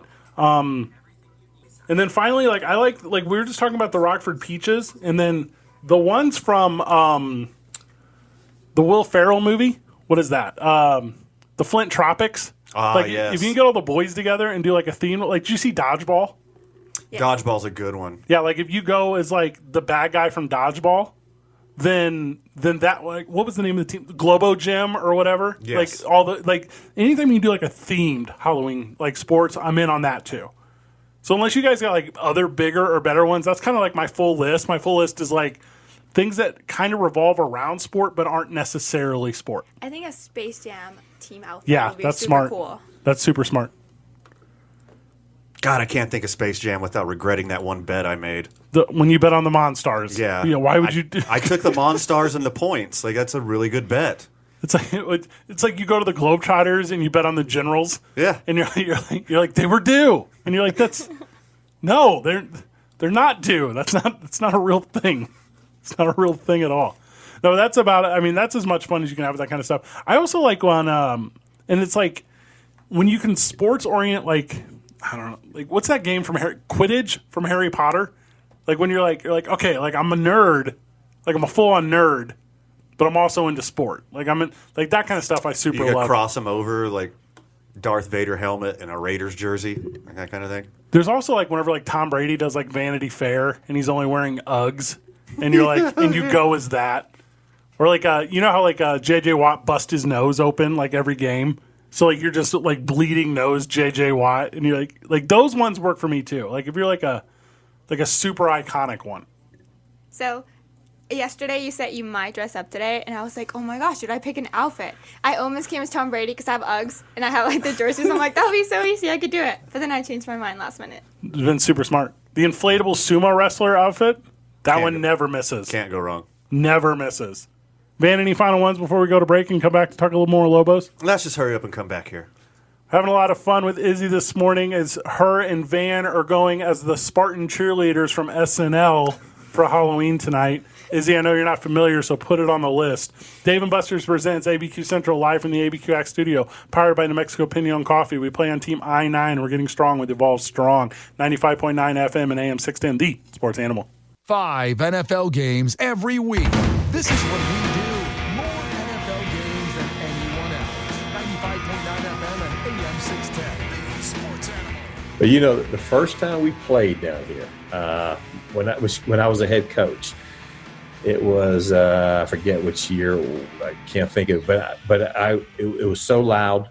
Um, our team was anxious to come out of the visiting locker room and walk down the hallway down the sta- down the, the the pit the the slope there as I called it to get on the floor. And I kept telling them wait wait wait. And they're saying why are we waiting? Why we waiting? I said we're going to go right behind the Lobos. And they said no they want us to go first. I said no we're we're going to go right behind them. They said why? I said well, I'm not real smart, but I don't think those fans can boo and cheer at the same time. So they're going to be cheering as the Lobos around. We're going to sneak in right behind them. Okay. So uh, I'm going to be excited to walk down that ramp uh, and, and walk on the floor. And uh, I won't have to walk as far down the other end of the bench although I may walk down there and shake Snake's hand and then come back to the bench. But uh, when the fans are back in the in the in the pit, but what a neat facility! I mean, uh, amazing, amazing facility, and I'm I'm really looking forward to it. We're back on the program, and we are hanging out with Izzy Gonzalez as we were talking Lobos, which we have for the last hour. That clip, Izzy, tell us what's going on with Lobo basketball. Tell us, tell us what's new in the world of hoops. So that was Dave Pilipovich. He is the newest staff member for the Lobos men's basketball team. Uh, you guys probably recognize him as the former Air Force head coach. So yeah, he's been wearing blue since 2007, and now he's wearing red, which is a pretty big deal. This staff is loaded with former head coaches.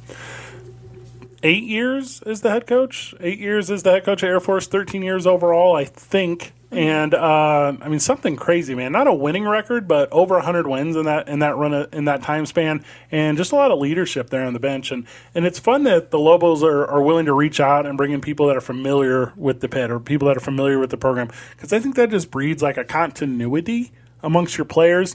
Um, you were listening to the quote there. What was that quote from, Izzy? When was that given? Um, this was I believe it was last week. Um, and we were just asking him about his experience with New Mexico, just his relationship with Coach Weir, and how he feels about the Lobos. And he's been a Lobo fan for a while. Uh, he has a couple favorite players. He talked about Kenny Williams, um, Tim Williams, Alex Kirk, but his favorite is Hugh Greenwood. And I think that relationship is mutual because we tweeted out that, you know, he had a lot of love for Hugh, and he replied and said, The love is mutual. Welcome to Lobo Nation. Sweet. Lenny is joining us. First time caller ever for Izzy. So, how very exciting that it's Lenny. Lenny, welcome to the program, friend. Well, then I should be excited that I'm getting to speak to Izzy instead of you guys. Yes, Yeah, we will bonus. sit back. Or Vital, so I don't know. You know, we'll flip coins. But let's let's go first with Trevor Lawrence. Do you pull an Eli Manning if you get drafted by the Jets and force a trade, or do you take the limelight in New York and hope that they are going to get fire Adam Gase? And then Here's what I do. with the Jets. I go get a giant fur coat and I channel my inner Joe Namath and I, Oh, I was going to say resurrect the that because I mean, the Jets will uh, the the money he will make in New York just off of hair products. Sure. He'll never have to touch a paycheck. Maybe it's Lawrence. Maybe it's Maybelline.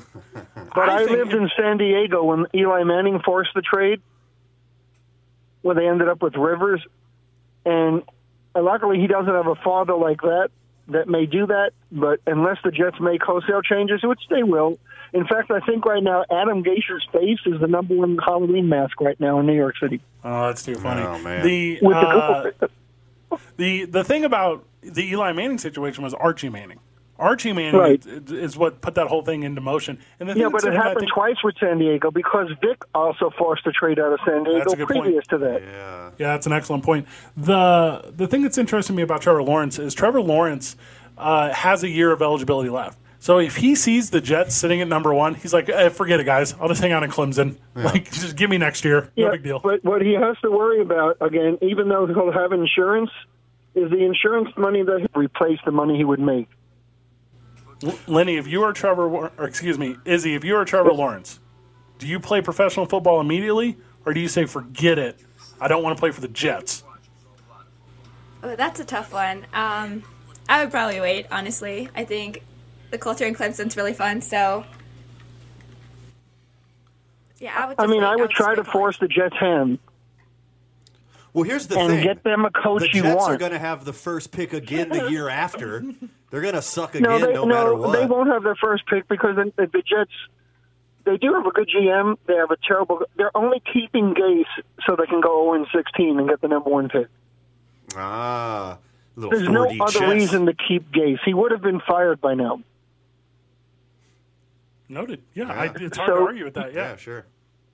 So now let's go with you having fun talking about food earlier. I want you to type up secret menus at different restaurants and see some of the stuff you can get here in town on off the secret menus. I have no idea. I'm not because I'm so unfamiliar with New Mexican cuisine. No, not I in don't- Mexican Queens. I'm talking about even if you go to like Burger King, Carl's Jr. All of them have secret menus. Yeah.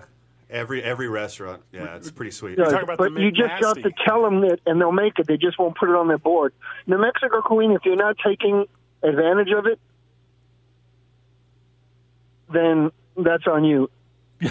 and some, I mean, and I have a gut to prove why. uh, Otherwise, When do you But- think? You, when do you think You know, you're you taking the gotta- time? You're an outstanding. You're an outstanding caller. We're going to wrap basketball talk. But Oh, make sure and one last out to thing to us. do: watch tonight. Texas is allowing the first pay per view with fans for boxing tonight. Interesting. Oh, oh They're God, actually no. doing it at name? the Alamodome. nine away games. Is that correct? I believe so. I believe so. And it's so it's not going to start until twelve twenty nine. So they're going to start on the road. So we have some time for the current climate to settle. We have some time for COVID nineteen and everything in that kind of world to to slow down. Um, is there a chance that everything goes off perfectly and they get to play all 18 games and, every, and everything is wonderful in the world and fans are back in? Absolutely. Is that likely? I don't think so. So as this team's preparing, do you, Izzy, have any sort of insight on if they're preparing for fans, if they're preparing for a full season? Are they going in full full brow, or are they taking the efforts to maybe be ready for the unknown? So no fans as of now. Right Mhm. now they're focusing on just practicing and playing. Um, the non-conference schedule was definitely giving them a lot of trouble because of that MTE rule. But you know they're figuring it out. That should almost be ready. And yeah, practices. They're a little bit rough because you can't really have the whole team there. Uh, they used to do small groups, and now, well, I, they might be back to small groups, but then they divided into two. So then you would have half the team practicing, and then the other half practicing later. Which the coaching staff obviously it wasn't ideal, but it was kind of good because then the players got a little bit more one-on-one attention, which is helpful for such a young roster right now. If the opportunity comes that I can go back to the pit and take in a game and it's socially distanced and it's safe, I would take advantage of that. If it can't be done and I only have to like watch from afar, like like TV or whatever, the thing to me that will stand out the most, which I thought stood out the most with the NBA, is just being able to like hear the players communicate and hear the coaching staff go to these kids. Do you think there's going to be a gigantic difference in the way that you appreciate like these young athletes and what coaches do with them if the game is presented in a way to where you have a little more insight than what you normally have when viewing it?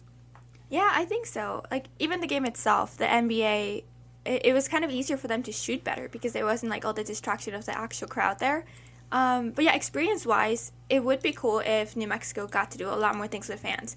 Um, we have asked them if they are going to try to do like the cutouts or anything like that. We haven't really like gotten an answer yet. I don't know if they're really planning on that, but that would be cool. Like I think a lot of Lobo fans would just want to see their image there on TV. I know that was a fun thing the United did this past season, man. Yeah. We, yeah, when we went to Colorado, or excuse me, Colorado State, went to Colorado Springs with the United for their home game that was an away game. Um, they had also brought all their cardboard cutouts alongside 750 screaming fans. So that was uh, kind of a fun, unique experience. Uh, anything, Izzy, before we let you go this week uh, on the basketball team or the football team that we might have missed? Any highlights or or lowlights that we maybe need to know about before the game tonight, or what to look forward to with basketball? So basketball, just look forward to like a really good staff. Um, I think all of these guys have a lot of experience, and with Pilipovich just being so well versed on the conference, that's gonna be fun because he knows a lot of those opponents that the Lobos are gonna be seeing. So yeah, just watch out for that. bringing it back to the Lair NM, the Lair New Mexico, which is allowing Izzy to be with us to check out what you're doing. Well, they should really check it every day if they really want to. Like, if you're really a Lobo fan, we do have a forum where people just talk about whatever they see that day. So it's not just me, it's not just like the staff there putting stuff there. Anyone can put in the forum, like, if you see something that a former Lobo did, you can go put it there and start your own conversation, which is a really fun part. That's why it's a community, because you can talk about whatever, really. Sometimes we do off topic things like, hey, what's your favorite New Mexican food? And then everyone rushes in and they, they give a good recommendation. So go every day or a couple times a week. It'll be a fun place. Van, what's your favorite New Mexican food? All of it. Oh, all subs burritos? Is that what you said? Uh, I am very partial to all subs burritos. Oh, I sh- should say was. Now that I am plant based. TheLairNM.com. I have the forum up now. The last the last post was one minute ago, so that shows you how active the Lair is. Izzy Gonzalez, thank you so very much for your time this morning.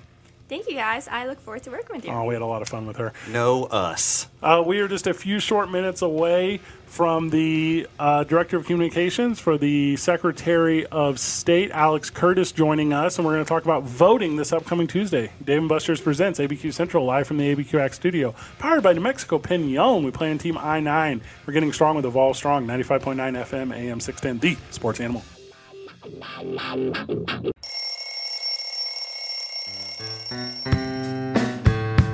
You're listening to ABQ Central. Well, to be fair. To be fair. To be fair. To be fair. To be fair. With your hosts, Van Nunley and Fred Slow. Alright, this is gonna be so good. 95.9 FM, 610 The Sports Animal. The cream of the crop. And TalkABQ.com. Turn it up! Turn it up! 10 a.m. here in New Mexico. And you're hearing your boys for the first time on a Saturday as we recently made the transition from 7 to 9 a.m. We're now 8 to 11 every single Saturday, Van. You said had to. We had to. It's our pleasure It- to. but we had to because it was the demand of the listener. The people want more. They wanted more. They and said, they don't want it from 7 to 8. No, they They, said- want it from 8 to 11. We don't want to wake up for that, they said, but we'll stick around if you're already there. It's like the, it's like the end of the bar. It's like at the end of the night when you're at the bar, and they're like, "Okay, you're good enough now." Joining us on the program this morning is the director of communication for the Secretary of State, Alex Curtas, is taking some time out of his um, what I imagine to be the busiest time of his entire existence in life to come on the program and talk about voting here in New Mexico. Alex, good morning. How are you? Good morning, guys. Uh, doing well. Thanks for having me on. How are you doing? We are fair. We are closer to Midland, I would say. M- mid. Okay. All right. I'm Yes. I'm like at, at like a seven right now. So you know I'm doing That's okay. pretty good. Doing strong. 2020 a 7 is really good. Um, That is- Alex, to to the exact number, how many people have already voted in the state? What is the exact number? Oh man, exa- you're gonna make me you're gonna, you're gonna make me look at my spreadsheets here. um, we're uh, I don't uh, let me I can add it up here. We're well over uh, seven hundred thousand right now uh, of, of total people who have voted in the state.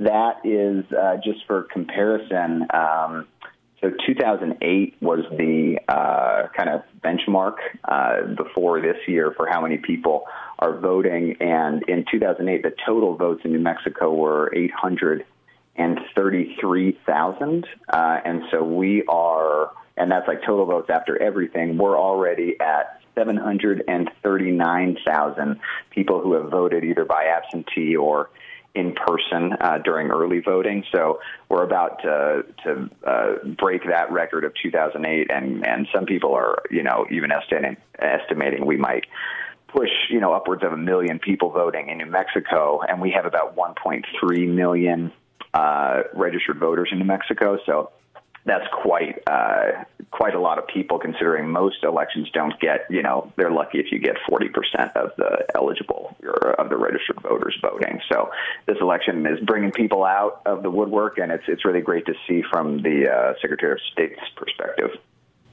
Yeah, it's 2020. We're in a pandemic. We got a heated battle going for the presidency and a lot of early voters.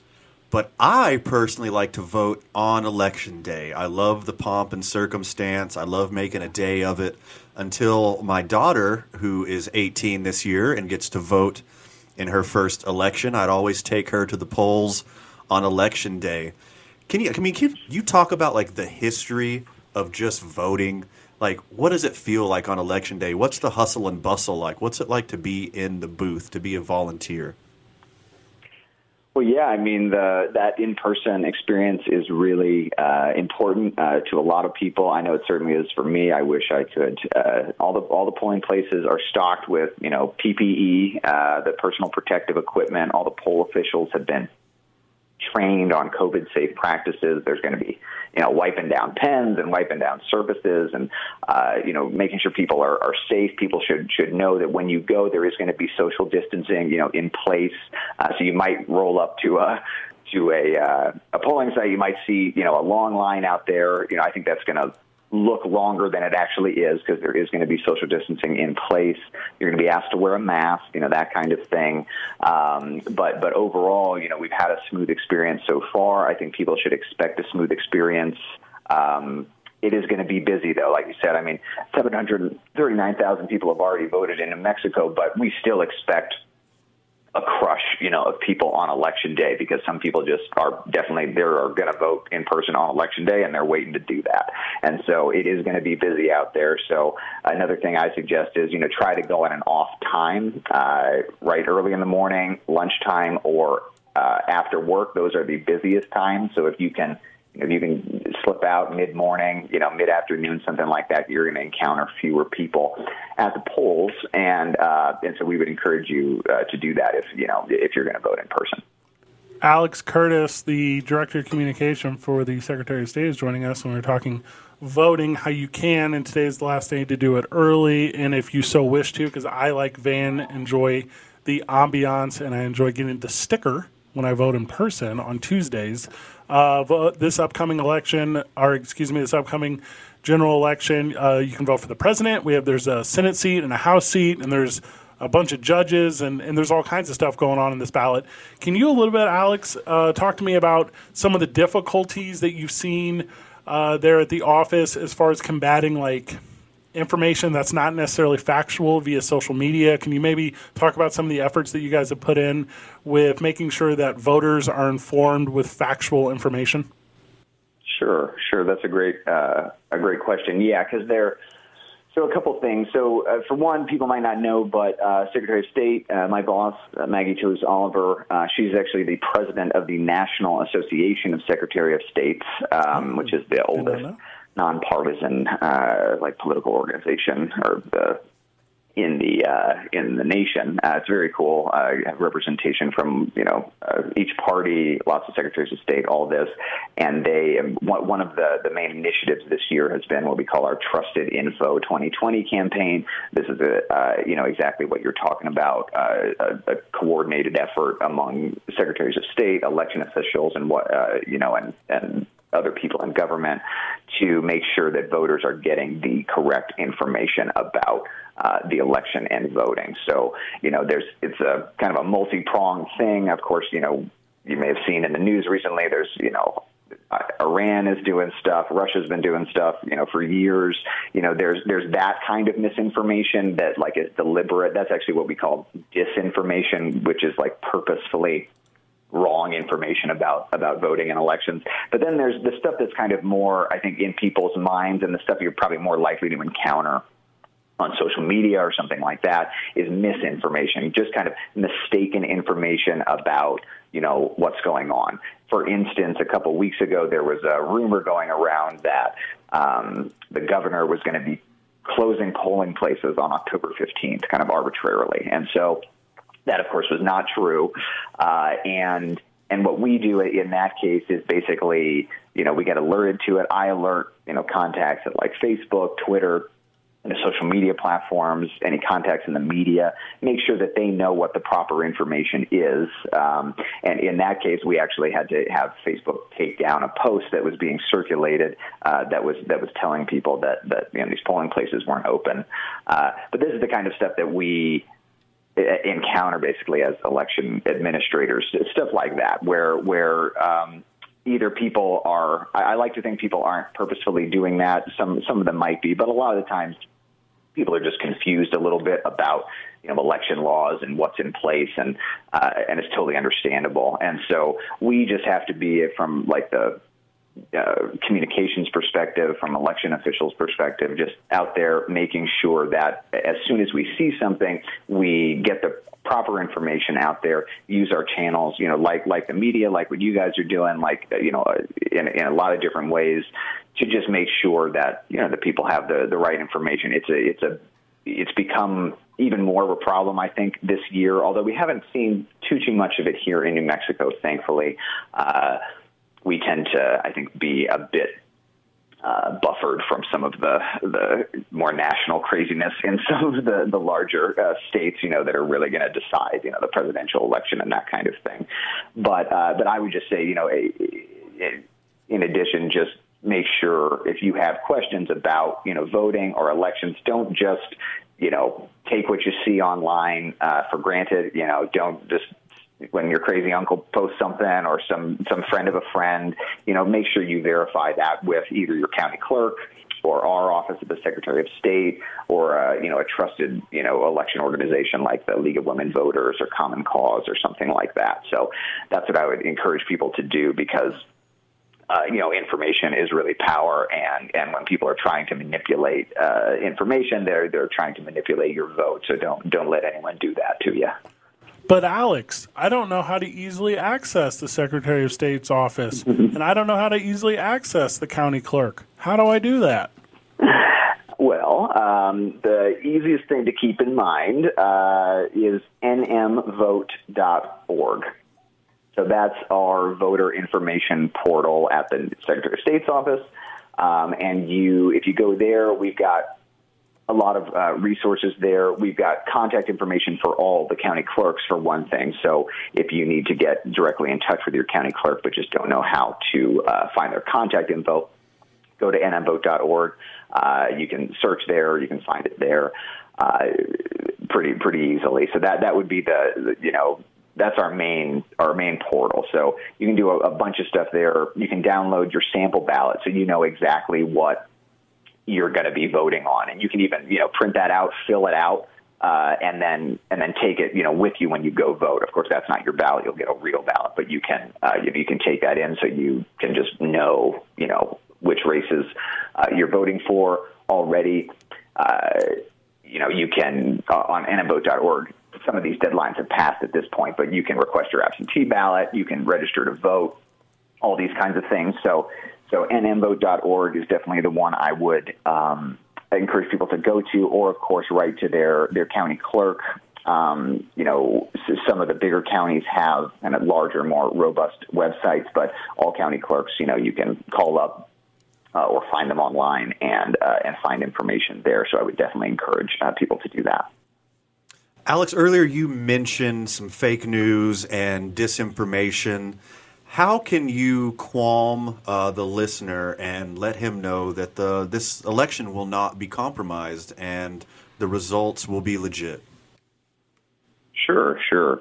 Well, I think that people should know that um, they should have trust in their election officials that the people who are running these elections are dedicated uh, civil servants, no matter what their personal uh, political affiliations uh, are. And there are laws in place uh, and procedures in place that ensure the integrity of the vote, that ensure that uh, you know people are not meddling with the vote, that outside foreign actors are not meddling with the vote. Uh, and and there's a you know a, a whole range of, of laws and procedures that, that really are in place to to protect uh, you know this this sacred right of of our democracy. And I mean just just a couple off the the, the top of my head as something that that and people should know this, and they might not about New Mexico specifically, and not every state has these things, but we have some of the best uh, election security measures in the nation in here in New Mexico, and this is a result uh, not only of, of Secretary Toulouse Oliver, but but uh, kind of forward-thinking people in the legislature uh, and in other levels of government in New Mexico over you know in previous years. For example, we only use paper ballots in every uh, election in New Mexico. That is a low tech solution to a high tech problem of hacking. This is a way in which that uh, we can assure that there's always a paper trail um, of uh, of actual ballots in the you know unlikely uh, scenario, uh, but you know the the worst case scenario of somebody you know you know changing votes or getting into a system or something like that. In New Mexico, we can always go back and we could count all the paper ballots. Uh, so so that's that's one thing uh, that people should know. We also do something called post-election auditing, which is a way in which um, after every election we basically have like a forensic auditor go through uh, election results to make sure that nothing nefarious went on, no votes were being changed or anything like that.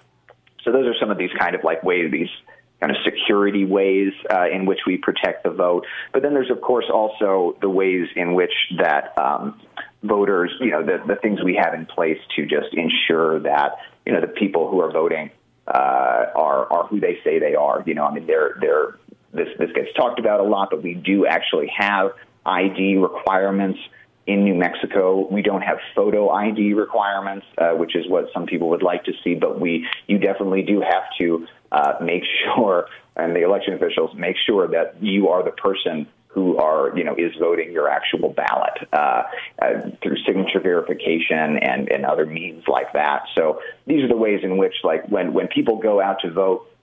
I would, would just very much encourage people to not be taken in by the rhetoric that seeks to undermine the integrity of our elections because the election administrators are working very hard every day. Nobody is trying to, you know, harvest votes. Uh, I mean, some people might be, but but the the but if you do that, or if you try to impersonate a voter, or if you try to double vote, or some anything like that, these are all felonies, uh, and and you will be uh, you know caught and prosecuted. And so that's also, of course, another way in which we protect the vote is simply by having those deterrents like in the law. And so, yeah, I would just say that people should really be you know be confident. The you know, your your election administrators are working uh, hard on your behalf, and we are going to get an accurate uh, vote count, and every everyone's vote is going to count. The only other thing I would say is that you know we might it we might take uh, not necessarily New Mexico, but to get final election results. You know, people should be patient, especially in this election. We were talking about the numbers earlier. Um, that's nothing compared to something like Pennsylvania or something like that, right? Where there's tens of millions of people who are voting in just that one state. It's going to, and, and Pennsylvania can't even start counting their votes until 7 a.m. on election day, uh, which Alex, is kind of crazy thank to you me. so much for all this amazing information. Sorry, we're up against Yeah. a break right now. Oh, no, Can no, you sorry. hit our listeners with the information pages in case they need any last minute data or location or any kind of voting information? Of course, of course. Yeah, again, just to repeat, nmvote.org. If you need uh, contact information for your county clerk or need to uh, any more information about how, where to vote, any resources like that, nmvote.org. Uh, remember, today, Saturday, is the last day to early vote, and then, of course, uh, November 3rd is election day. If you still have absentee ballots, uh, don't mail them in. Drop them off at any polling location in your county.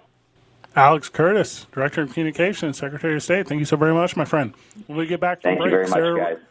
Sarah Regala of Big Brothers Big Sisters Mountain Region is going to join us because she's gonna she's gonna put it on us, man. She's gonna put the pressure on. Okay. Dave and Buster's presents ABQ Central live from the ABQX Studio, powered by Mexico Piñon. We play on Team I nine, and we're getting strong with Evolve Strong, ninety five point nine FM, AM six ten, the Sports Animal. Are you tweaked? Just kidding. No, I'm not. The Jim Rome Show. Weekdays at 10 on 95.9 FM and AM 610. The Sports Animal. We're back on the program. It's 1021 in the morning, and you're listening to your boys live. It's not a replay. They moved us. They said 7 to 9. That's good for the JV. Now you're 8 to 11. So we're halfway through five straight hours of local programming here on 610 The Sports Animal. You don't get that anywhere else in town, Van. Nope. You want to listen to guys from New York, you go to the, that other station. You listen to guys that care about New Mexico, you come right here and you talk to your boys. Yep. And we bring in friends of the show, and one of those friends of the show is Sarah Regala, and she is the director of Big Brothers Big Sisters in New Mexico. Good morning, Sarah. How are you? I'm good. How are you, Fred? Doing well, feeling well, excited to speak with you. Van was out of town three weeks ago, two weeks ago, however many weeks ago it was, whenever I and friend of the show, friend in real life, star of TV and radio, KOB's very own Brandon Ortega, we started the Friends of the Show campaign for Move for Kids' Sake, which is a Big Brothers Big Sisters, um, what do you want to call it, a pivot to your bowling, to your annual bowling is. fundraiser. And we are currently sitting, are you ready for this, Van? I'm going to break the news. Hit me with it. We are currently sitting at $1,500 and some change. Okay. Pretty good. So we are in third. We're on the podium. Okay. So we brought Sarah in to really twist our arm because we got to get to that second place. Team Madigan is out in front of us at $1,800. Sarah, give us the guilt trip. If you want to get out there, I'm going to need some money. You guys got to bring in those donations today. We got to finish strong here. Oh my God, Fred, we just got mommed. Yes, that is. she's, she's not mad. She's disappointed No. in us. When when Sarah originally set up our goal, she set up for five hundred dollars, then thousand dollars, Uh-huh. then fifteen hundred dollars, Uh-huh. And she said she said, "What sweat can I squeeze out of this sock?" So here we are. So we we are we are reaching out to the friends of the show with a little bit of pressure from our friend Sarah Regala, Big Brothers Big Sisters Mountain Region, and and we're asking for some help. So we're asking for donations for our team. So it's you go to the Big Brothers Big Sisters Mountain Region website, Van. Okay. Okay, and then it's Move for Kids' Sake. So that's Big Brothers Big Sisters Mountain Region slash MFKS, and then right there you can find our team. So it's it's the Friends of the Show team. Otherwise, find us on social media. Everything's at Talk ABQ, where we have multiple links up and different photos, and you and I exercising and doing yoga, and and just out in the community and, and about. But we have raised, and here's the number. I have it exactly. Are you ready? Fifteen twenty-seven. So we're only four hundred and seventy-five bucks off from our goal, and we hope to reach that by the end of today with the big social media push. So our our portion of a fundraiser for Big Brothers Big Sisters is this. But Sarah, can you talk about what like the rest of the mountain region and Santa Fe proper is doing in an effort to help you and Big Brothers Big Sisters? Absolutely. So, as you know, the mountain region goes all over the state, and we've had a really big goal. We're at two hundred seventeen thousand two hundred seventy-nine dollars is what we set as our goal. Um, right now, we're at about one hundred sixty-seven thousand. So, we've done an amazing job with this new virtual format, but we still have a you know a ways to go, and so we want to really reach that goal. Uh, Santa Fe is about twenty-two thousand short. Um, and so, you know, these are just really important funds to help those children out there. You know, our kids need us right now. Uh, they're stuck at home. They're dealing with kind of social isolation and all sorts of stuff. And, and we want to make sure that they have a big in their corner, a friend um, that can really be there for them and help them get through online school and all of the troubles that they're having to deal with. And so this is a super important cause. Um, it's something that really goes back to the community. I want to be clear. Every dollar stays in your community. Every dollar goes to the children. Um, there's no overhead costs on this fundraiser. So, you know, your money really goes where we say it goes and it, it's going straight to these kids. And so we want to, we want to make sure that we are, are going to reach that goal. And I know I've raised it a couple times on you guys, but you've done such a great job. And I just want to thank all of the people on your team who've donated so far. Um, you're really doing amazing. And it's just Fred who's not doing well enough because he needs to get my last $400. that how mafia of you. You better get my last I do what I can. I do what I can. I care about the kids. I want to make sure we get there. So uh, let's say we do hit our goal, and you hit Mhm. your grand total goal. Mhm. For the listeners out there who doesn't know exactly what's going to happen with this this fundraising event, where does this money go? What do you do with all these proceeds? Absolutely. So right now we have about 100 kids on the waiting list, um, which means they're kids who have already signed up for our programs, done the interview, they're ready to be matched with Big Brothers and Big Sisters. And what we need is is the funds to really be able to complete that process. So, you know, a lot of this, it, it takes money that people don't think about. We do background checks. We want to make sure that our um, bigs are safe. We do reference checks. We have um, staff that support them that reach out to our families to make sure that they are doing okay, especially during this time. We want to check and see if they need rent assistance, if they need food assistance, if they need um, just really any referral sources out there in the community.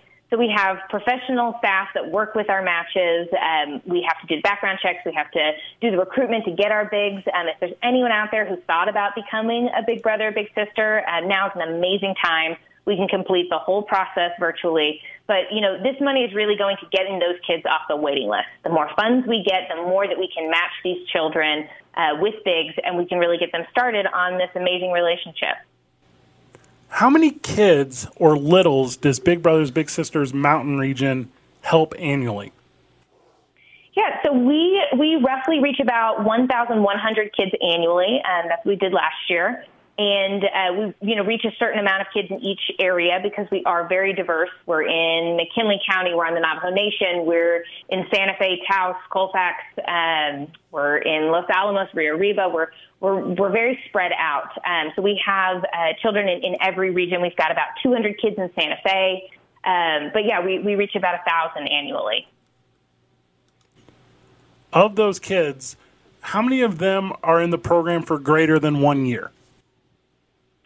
You know, I don't have that statistic in front of me, but we do pride ourselves on um, on our longevity of matches, and I believe our average is two years.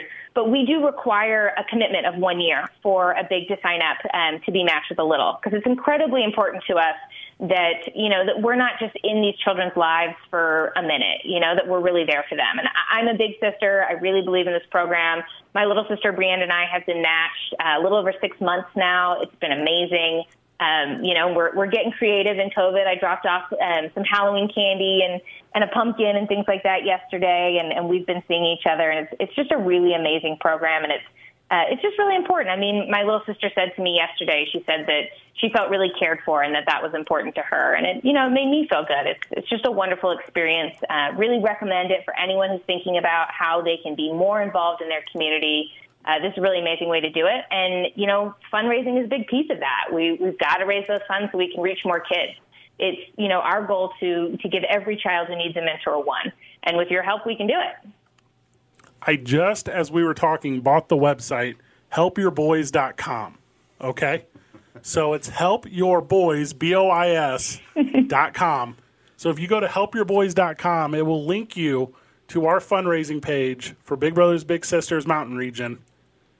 And you will be able to donate to. So GoDaddy's updating it right now. So by the end of, of hopefully the program, helpyourboys.com will get you to our team page where you can make, or at least help us earn our, fi- our final $475 and some change in an, effort, in an effort to help Big Brothers Big Sisters Mountain Region. And the newest bully I have ever met, Sarah Regala. Yeah, she's going to kneecap us if we don't hit our goal. Yes. I mean, so, my team is called This the out Ski of Bullies fear, for a reason. love. We're we're bullies. We, We get it done. on bullies. So, Sarah, any fi- uh, any final words or anything before we let you go? Questions we may have missed, updates people might need to have about Big Brothers Big Sisters and what you guys are doing. Uh, like I said, you know, sign up today if you've ever thought about being a big. Reach out to us. Um, thank you so much for everyone who's been involved in this fundraiser. It's been amazing. Uh, you guys are just short of the goal, um, so please keep it coming. And I did do a quick Google search, and if you just Google "Friends of the Show" and "Move for Kids' Sake," you also your team is the first link that comes up. So lots of ways to find it. Um, get out there, keep donating. Every dollar counts. You know, five, ten dollars. That's how we get across this finish line. So help us out today. Thank you, everyone. Love that, and love that Sarah Regala and Big Brothers Big Sisters gave us an opportunity to help them this morning. Help your boys. That will get you to our team page as soon as GoDaddy updates it, and we're gonna we're gonna get to that again raised mark of a goal at two thousand dollars, and hopefully move into second in the region. Uh, we're not going to take first though, Sarah, because Team Avery has raised twenty one thousand dollars. Team Avery is crushing it, and that's actually one of our board members, and we're super thankful to have them. Um, I just checked your website, and you're right. Your new um, your new GoDaddy, your domain that you now own. I mean, this is a, a whole new like business venture for you. You're just going to buy up all the domains out there, but Be- uh, it best works. $11 so I ever Head on over. spent. Sarah, thank you so very much. We need to let you go, but we wanted to thank New Mexico Piñon Coffee for giving us the opportunity to reach out to someone in the community who is helping the community. Sarah Regala was that today, her and Big Brothers Big Sisters, and my arm hurts from the twisting that she gave us. Sarah, thank Happy you. to help. Thanks for having me on. Thanks, Sarah. We're going to grab a break. After we grab that break, uh, CJ. CJ from Evolve Strong. Yeah. owner operator Stoked for this. Yeah, he's going to reach out and, and he's going to tell he's going to tell us how proud he is for us doing it, or how disappointed he is for us trying to do it. Sober October is all but in the past at this point. Will we continue it into November? Dave and Buster's presents ABQ Central live from the ABQX studio. We are of course powered by New Mexico Piñon, strong with Evolve Strong, ninety five point nine FM and AM six ten, the sports animal. The NFL plays here.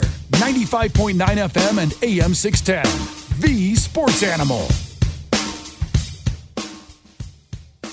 We're back on the program. We're having a lot of fun this morning. We've had all the guests in our new time slot. We, we go from 7 to 9 to 8 to 11, and now everyone's in. Now, yeah, Yeah. now we got the interest. Uh, no one wants to wake up at seven in the morning No. except for CJ. Yes, exactly. He's where, an early riser. where I was going with that. Uh, CJ joining us, owner operator of Evolve Strong, and we are recapping our sober October. But, but before we do, I wanted to ask CJ because obviously I'm getting all, I'm getting the emails, I'm seeing the social media, the flyers and the posters are up there at the gym when I'm in. CJ, talk to me a little bit about Rise of the Phoenix, my friend.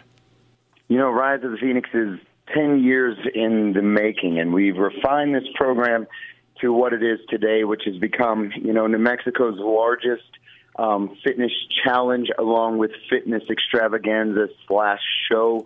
It's an international show now. We have individuals coming in from Mexico, coming in from Europe now this time, especially now that we're doing things virtually. So what it is is, um, you know, we've taken this program and, and we take. Last year we had about a hundred. Well, excuse me, this year, this year, um, and this is kind of crazy. We had about 150 individuals start on uh, with our program. And every year it's grown more and more and more. And, and what we do is we take them along this 12 to 14 week journey, depending on the start date and when we get the, the show place. And um, we take them on this 12 week journey. And our job is to get these individuals, just like you and I, normal people, um, and we get them to a fitness show ready. Now, very different than traditional fitness shows where you're on your own, you have to do your own training, your own meal plans, all your own, all that stuff.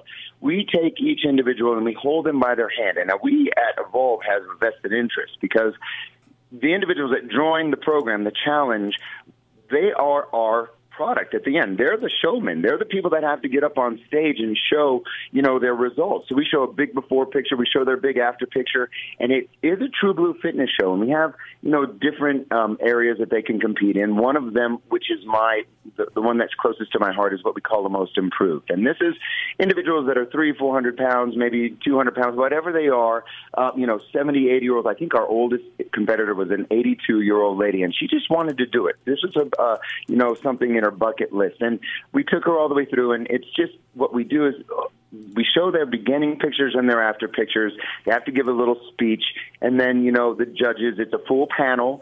Um, we have you know national uh, competitors on the panel. We have regular blowjos like you know Carlos Garcia, Jason Dasklos on it that have been that have been judging every year.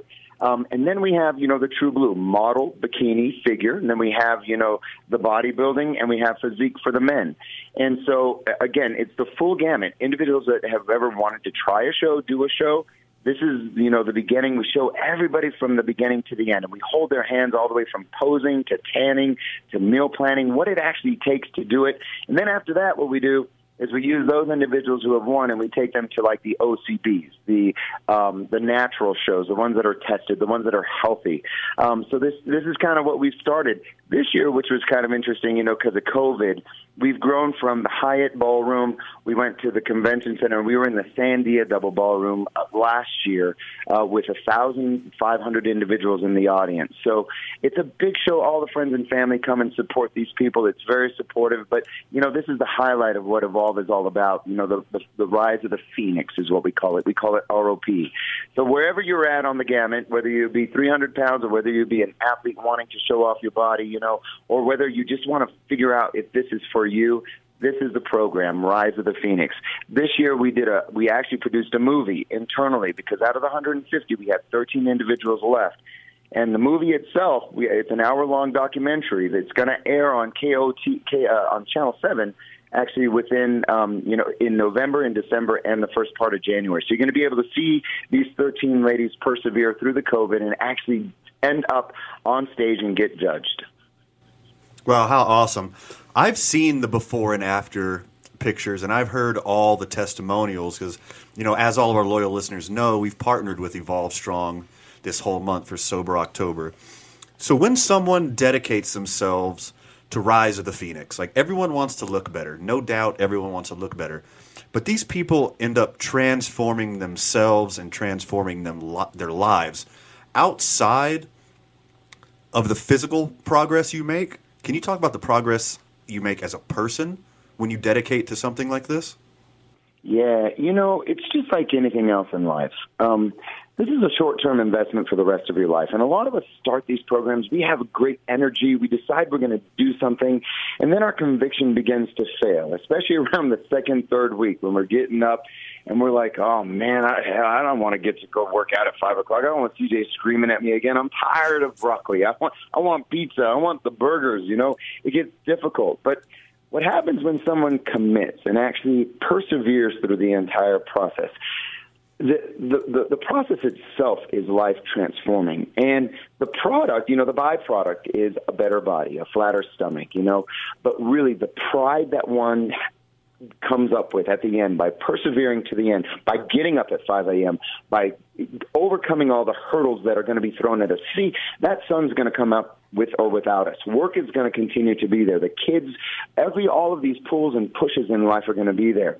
But if someone commits and uh, follows through all the way until the end, come rain, snow, snow, hell, high water, however, and they get up on that stage, and then secondly there is nothing scarier than getting up on stage in minimal clothing and being judged and being seen in front of 1,500 people, right? And this time, they're actually going to be on a movie that could be seen with a million people, right? We've been having, you know, huge hits. So, you know, it is, it's scary. It's scary as hell to be judged like that. I mean, think about that. I mean, th- th- nobody in their right mind wants to do it.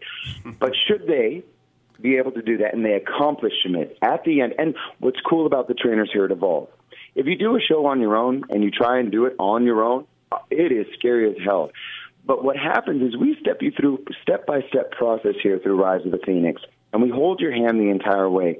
And we do posing here. So you start getting comfortable with the group that's around you. And I'll tell you, by you know, by by that by that the like 10th, 11th week when everybody's posing, people just come in and start taking their shirts off, putting their their, their heels on. I mean, it, it just finally becomes comfortable. It's the first time when you take your shirt off. It's that first time that you try and step in and out of your comfort zone.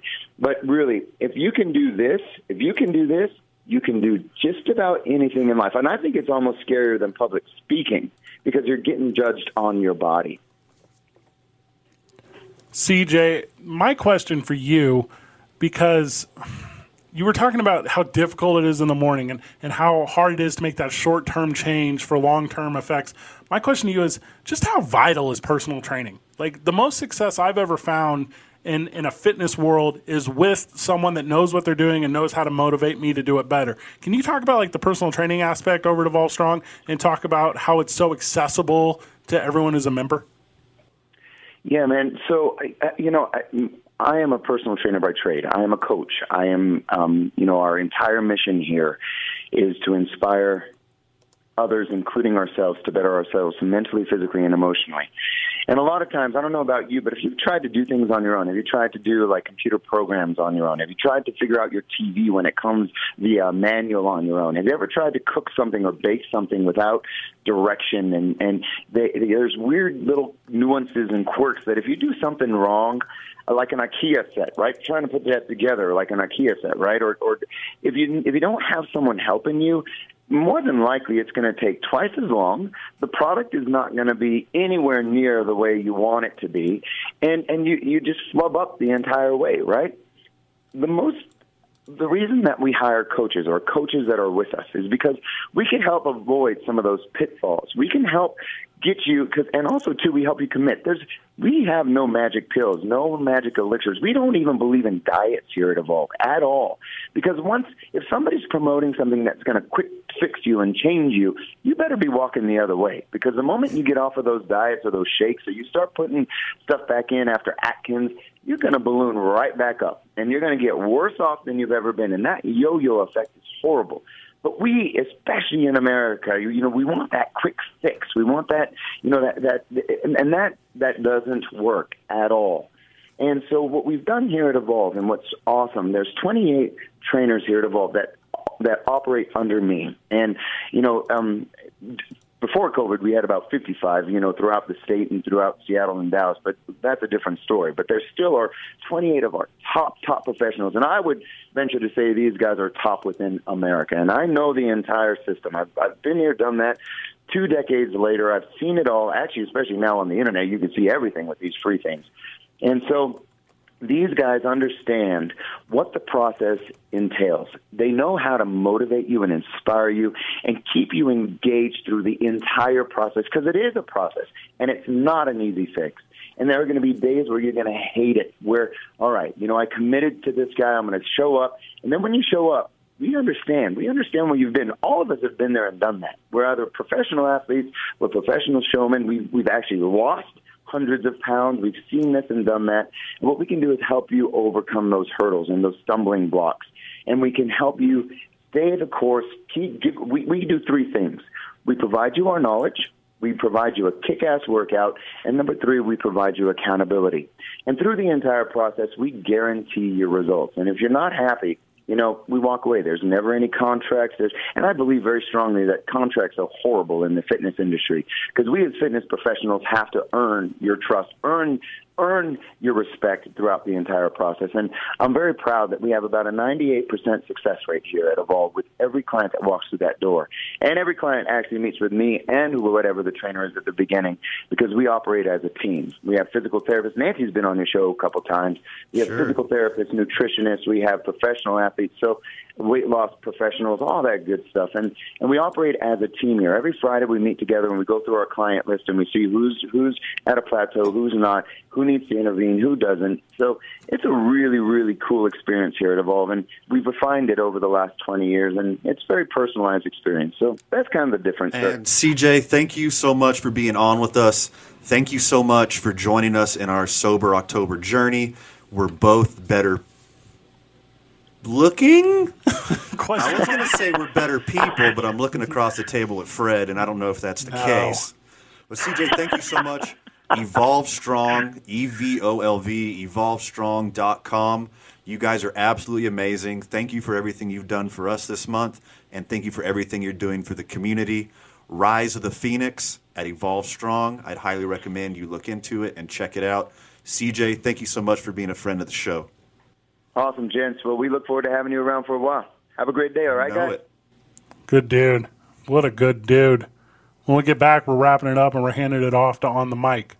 Dave and Buster's presents ABQ Central live from the ABQX studio. We are powered by New Mexico Piñon. We play on Team I 9 and we're getting strong with Evolve Strong.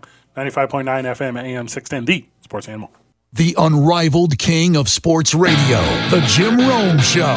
Weekdays at 10 on 95.9 FM and AM 610. The sports Back on the program van. Gosh, we had a fun one.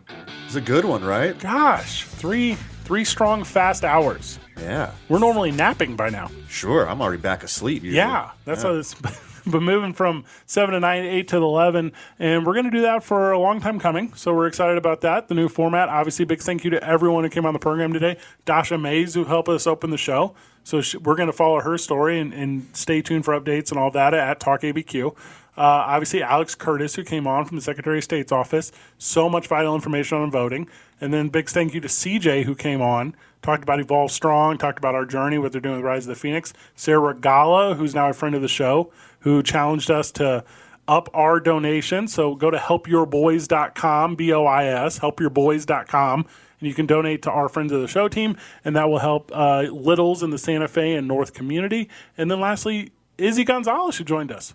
I'm really excited to have her on. Yeah, that's going to be a lot of fun. So she did a really good. She seemed like a seasoned veteran. Didn't seem like her first time. No. She did so good. And I know in the past you've had an opportunity here to step away from the radio and not be tuned into local t- programming, but not anymore because we're handing off to on the mic immediately after this. Yeah. So you can continue your local sports talk coverage here on 610 The Sports Animal. And then this afternoon, switch over to 96.3 KKOB. 4 p.m. is Logo, Lobo pregame. And then listen to your boy Rob Portnoy. Oh, the best in the biz. Yeah, give you The a golden voice. silver and cherry or cherry and silver or, or whatever the Lobos called here in town. And it's going to be, I mean, it's going to be a fun sports talk day. So Saturdays moving forward are your sports days. And, and thank you for letting us be a part of it. Obviously, Lenny, who called in, Howard, who called in, who we're going to spend Howard's money every week, every single week. He's going to have a prediction on how the Cowboys are going to do something. so there's that. Vital, we were remote with you this week. How nice was it not seeing us? Well, I like seeing your ugly mugs. Aw, Yeah. what a nice guy. Miss you too, buddy.